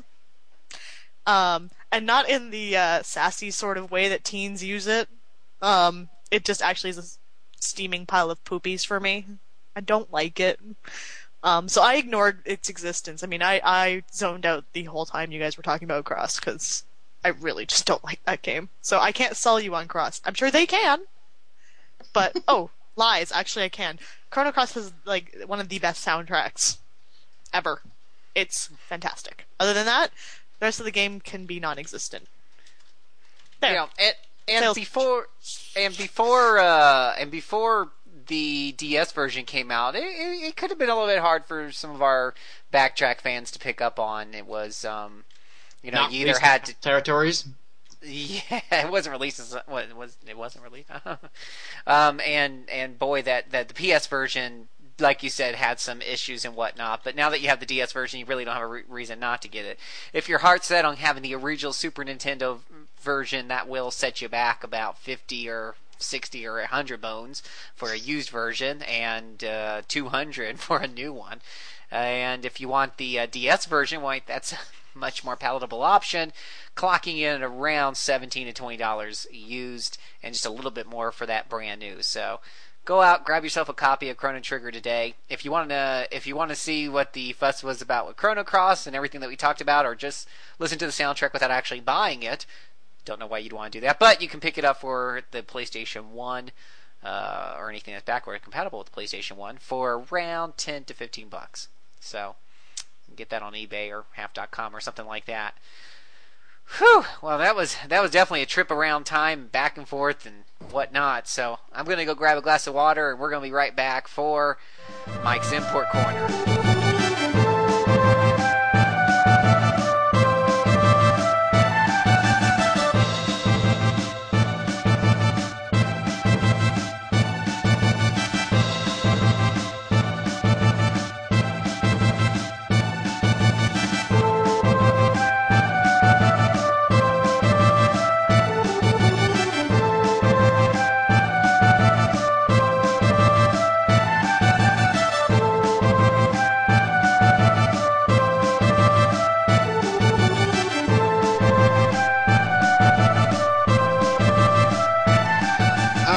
I'm talking about Tengai Makyo Zero today, which is also known as Far East of Eden, even though none of these games have ever come out in English.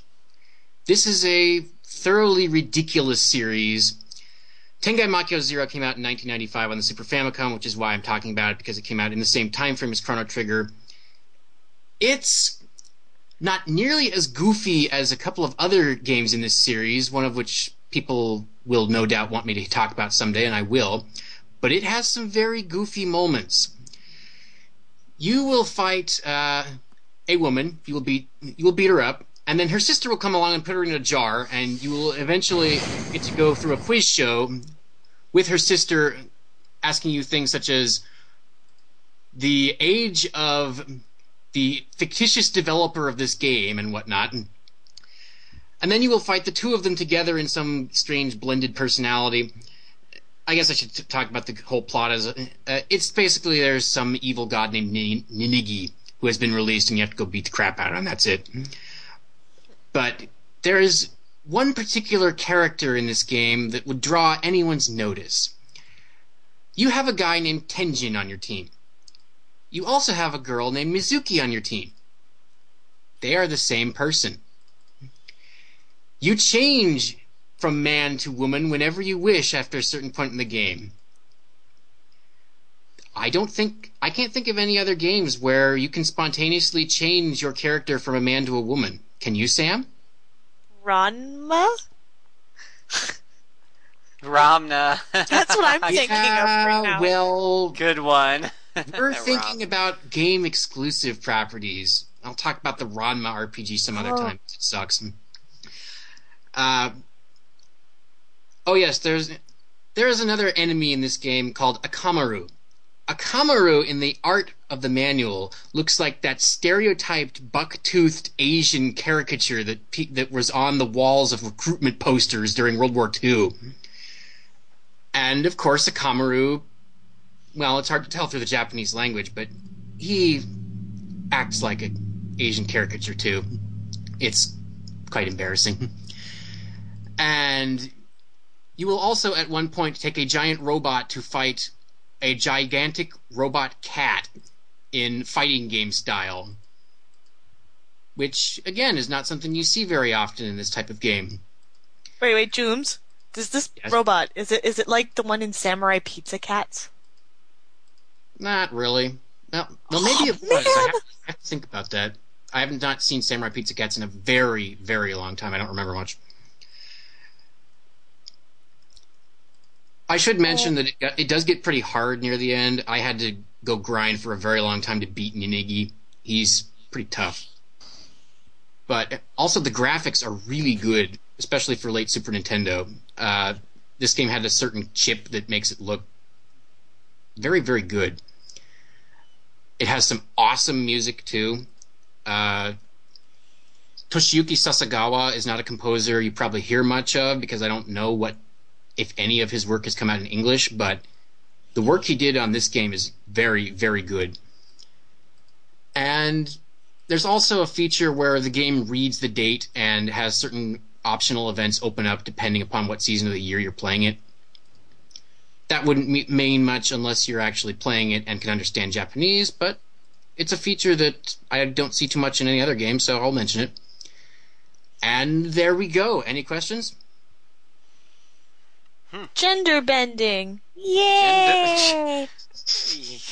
It sounds Now, like something out that of is an not a question, Sam. You must phrase your you must phrase it in the form of a question. This is not Jeopardy. bum, bum, bum. On the other hand, this sounds like something out of an Ursula K. Le Guin novel, so I'm kind of amused by it. At least for Well, the gender bending aspect, she's kind of too serious for this type of a game, that's for sure. But Yeah, I should gender have bending. that, like most of the Tengai Makyou games, this takes place in Japan, a fictitious representation of Japan that will mean a whole lot more the more you know about the actual Japan and how screwed up this place is. Well, have you ever read their mythology? Some of it. But Yeah. remember, this gets weird. It gets very weird. But nothing So like does- another Tengai Makyou game that I'll be talking about eventually, and that one I can guarantee will spawn questions from the crowd. Brain broken. So is this um is this something that's so you kind of enjoyed it or you didn't enjoy it or Oh, I definitely enjoyed it. I would definitely recommend that you track it down. Uh, there are a few.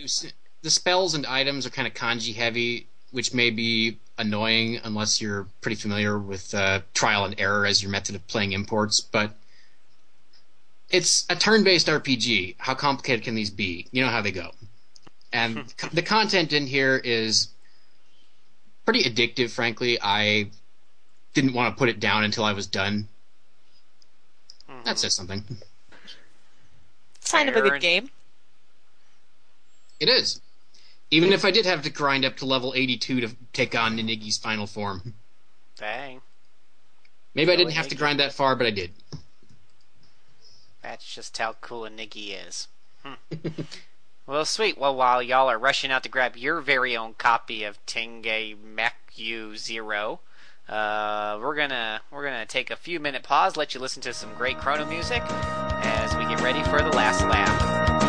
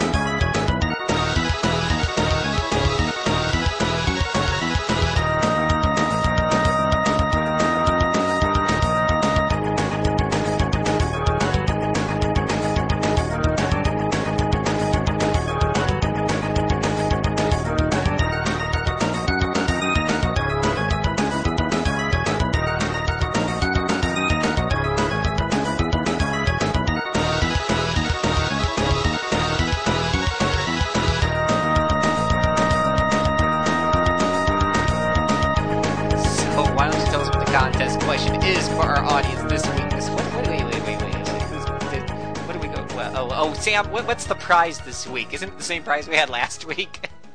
Oh no no no! I want people to answer that question about how to win at Knights in the Nightmare. And if I don't get an answer within a week, I'm selling the games. Re- reiterate that question for people. Normally, by the way, I, I did get somebody who, who wrote me in, and, and I, I can't remember if I replied or not, but um, I've been so busy lately. But generally speaking, guys and gals, um, uh, once once the next once we start working on the next podcast, the old contest is no longer up for grabs. So uh, otherwise, I'd have to go back five shows on some of these guys. Um, so you really only got two weeks, uh, give or take, to to get your answers in. But in this special occasion, Sam is actually going to throw this out one more time. You've got a week to get in the answer. What was that question again for that for that prize, Sam? In order to win a copy of Riviera on PSP, you must tell, you know, our staffers, by that I mean Foul Sorceress, how to win at Knights in the Nightmare. How do you win? And you have to do it in 200 words or less. It's an essay question. It was an essay question. That's All right. All you had to say is, I win by flicking the stylus. And that Yeah. probably would have been enough. Yeah, because it's really kind of whoever's the best one here. So your chances are pretty good given the number of contestants, yeah, huh, Sam? You have one more week, or else uh, I'm totally pawning the game, guys. Like, this is an opportunity to win a free game, so. Yeah, don't let don't let EB Games get more of our money, guys. Oh Come no no! now. I was gonna take it to my really awesome, you know, retro dealer who will give me actual monies for it because it's an RPG, Ooh. Ah, real money, sweet. So, which I will then go Uh, buy River, uh, Legend of River King on the Game Boy, and then everyone's gonna be like, "God, she's playing Harvest Moon again," so it won't matter. sweet. Hmm. Let's see here. So, uh, that means I have to invent a prize mic for the mic contest. Probably. You Okay. can just gift card route if you want.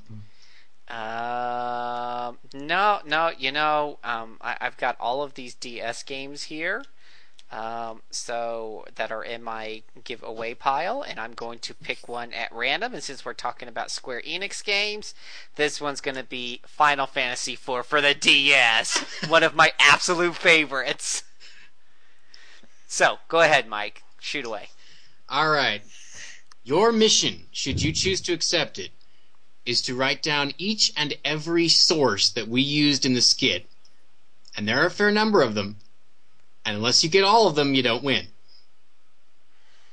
And well, let's a- just throw it out there. If you're using your Hunter from the Future Mike, you're screwed. No one's gonna get that one except me. Yeah, No, hang on, I you know about that just one. used it. Thanks a lot, Sam. Your Hunter from the Future, guys. There's your easy answer. Except it's far from the only one. Some of them are easy. Uh, a couple might be difficult. But since Sam doesn't know what any of the others are, she can't spoil the rest. Bill and Ted. Oh boy. Bill, Bill, You're gonna have to do a little editing here. Oh, Cello gosh. is rather indiscreet. Well, clearly the inmates are running the asylum, so let me just remind our listeners you guys may record a mailing your two minute reviews on any of the games we've talked about this week or any that we're going to talk about next week. Next week, we are talking about Final Fantasy IX. Everyone's favorite Final Fantasy game on the PlayStation. Absolutely hands down, I'm sure. Um, so, I'm sure there's lots of comments about Final Fantasy IX, so get those bad boys in and we will get uh, you can you can email those to me at jcservant at rpgamer.com or email me your two minute recording and I will be happy to get that edited in. Um, not to mention, uh, don't forget, guys, you can always follow us at twitter.com forward slash rpgamer and become our biggest fans at facebook.com forward slash RP Gamer. Since my guests are so busy testing each other back about whether or not I should edit this podcast or not, Don't! You're Let- Hunter from the future! let me let me uh, let me give a big thanks to Mr. Charles Reimer. Thank you. Appreciate you being on. Is there anything you want to say to the audience before we go? Not really. Alrighty. And also, I want to thank you for joining us on your very first backtrack, Mr. John Calendar. Thank you very much. It's uh, been pretty good to be here. It is now quarter past five, though. Anything you want? Anything else you want to pass on with to the audience? Working on anything this week on RP Gamer you want them to go and check out? Not at the moment. I'm just looking forward to going to bed. Alrighty. Sam, is there anything uh, you want to say to the audience before we go? Of course, we thank you for being on. Is there anything you want to share with the audience other than spoilers? Yours World. He's the man. Oh, sweet mercy. also, I guess I guess I can plug. Uh, hopefully by Friday there will be a review up for Recettear and Item Shop's Tale. So look out for that. And while you're at it, it's seventeen ninety nine on Steam. Go buy it. to our audience, we thank you for listening to RPG Backtrack. As always, you are the reason we do this. RPG Backtrack is a production of RP Gamer, your source for RPG news, impressions, reviews, articles, and home to the best com- gaming community on the net. Write your questions and comments on our boards or email jcservant at rpgamer.com and help shape our future shows. As always, listen to our previous podcast as well as our awesome sister show RPG Cast at rpgamer.com. Mr. Miki, take us home. 701 BC, the Assyrians besiege Jerusalem. 399 BC, Socrates is executed, Plato jumps in. 31 BC, Antony and Cleopatra lose at Actium, her nose wasn't good enough to win. 476, Rome falls for the last time. 732, the Muslim invasion of France is stopped at Tours. 1199, Richard I is succeeded by King John. Robin Hood steps into action. 1517, Martin Luther nails the theses to a church door, paving the way for church bake sales that are not Catholic. 1885, Doc Brown and Marty are in the Old West. 1911, Jack and Rose are on some big ship that became an ironic metaphor. 1942, Rick says, Here's looking at you, kid. 1964, it's been a hard day's night, and I've been working like a dog. 1980. Do or do not. There is no try. 1995. Squaresoft puts out some game people talk about enthusiastically years later. 2000. Some other game is put out at the same time as the Millennium Bug. 2010. Arthur C. Clarke sets a novel. We do some deep discussion. 3000. A truly great show is set. Hello, everyone on the backtrack. This is Strawberry Eggs, and I'll say my thoughts on the three games of Department Heaven series Riviera the Promised Land, Yggdra Union, and Knights in the Nightmare. What drew me to Riviera, as childish as may sound, was its anime style art and voice clips. True, such games are a dime a dozen, especially nowadays, but this was the first time I'd seen such an RPG on a handheld, and I really wanted to try it out. Regardless of what I first thought of the game, I now see Riviera as a very decent RPG, though somewhat unimaginative compared to the later games in the series. The story and characters were not terribly original, but the loca- localization is great, and the characters likable. The battle system was interesting, even if it's just a tweaked version of a very traditional turn-based battle system. Now, Yggdra Union had an incredibly imaginative battle system. Calling it a combination strategy and card battle system is only loosely describing it. While hard to explain, it's still a lot of fun. I also enjoyed the story and characters to a point, though I didn't like how several recruits don't develop or even say much after joining Yggdra. Maybe the PSP version changes this? I wouldn't know. And just when I thought Yggdra's battle system couldn't be topped in terms of originality, along comes Knights in the Nightmare and its bullet sh- hell shooter system. Good lord, did that look confusing. Still, it didn't take long to get the hang of, and very exciting and a lot of fun. The story was told in a somewhat confusing way, but it was still very decent. If I may touch upon the music for a moment, I personally felt Riviera had the best music of the lot. For some reason, Yggdra Union's music was largely forgettable to me, and a lot of tracks in Knights in a Nightmare sound too similar to each other. However, I enjoyed several tracks from Riviera. So, yeah, I love the Department Heaven games and their imaginative battle systems. It's also fun to figure out how the games connect, though apparently even Sting a, has a hard time keeping that straight. I can't wait to hear about the next episode in the game series.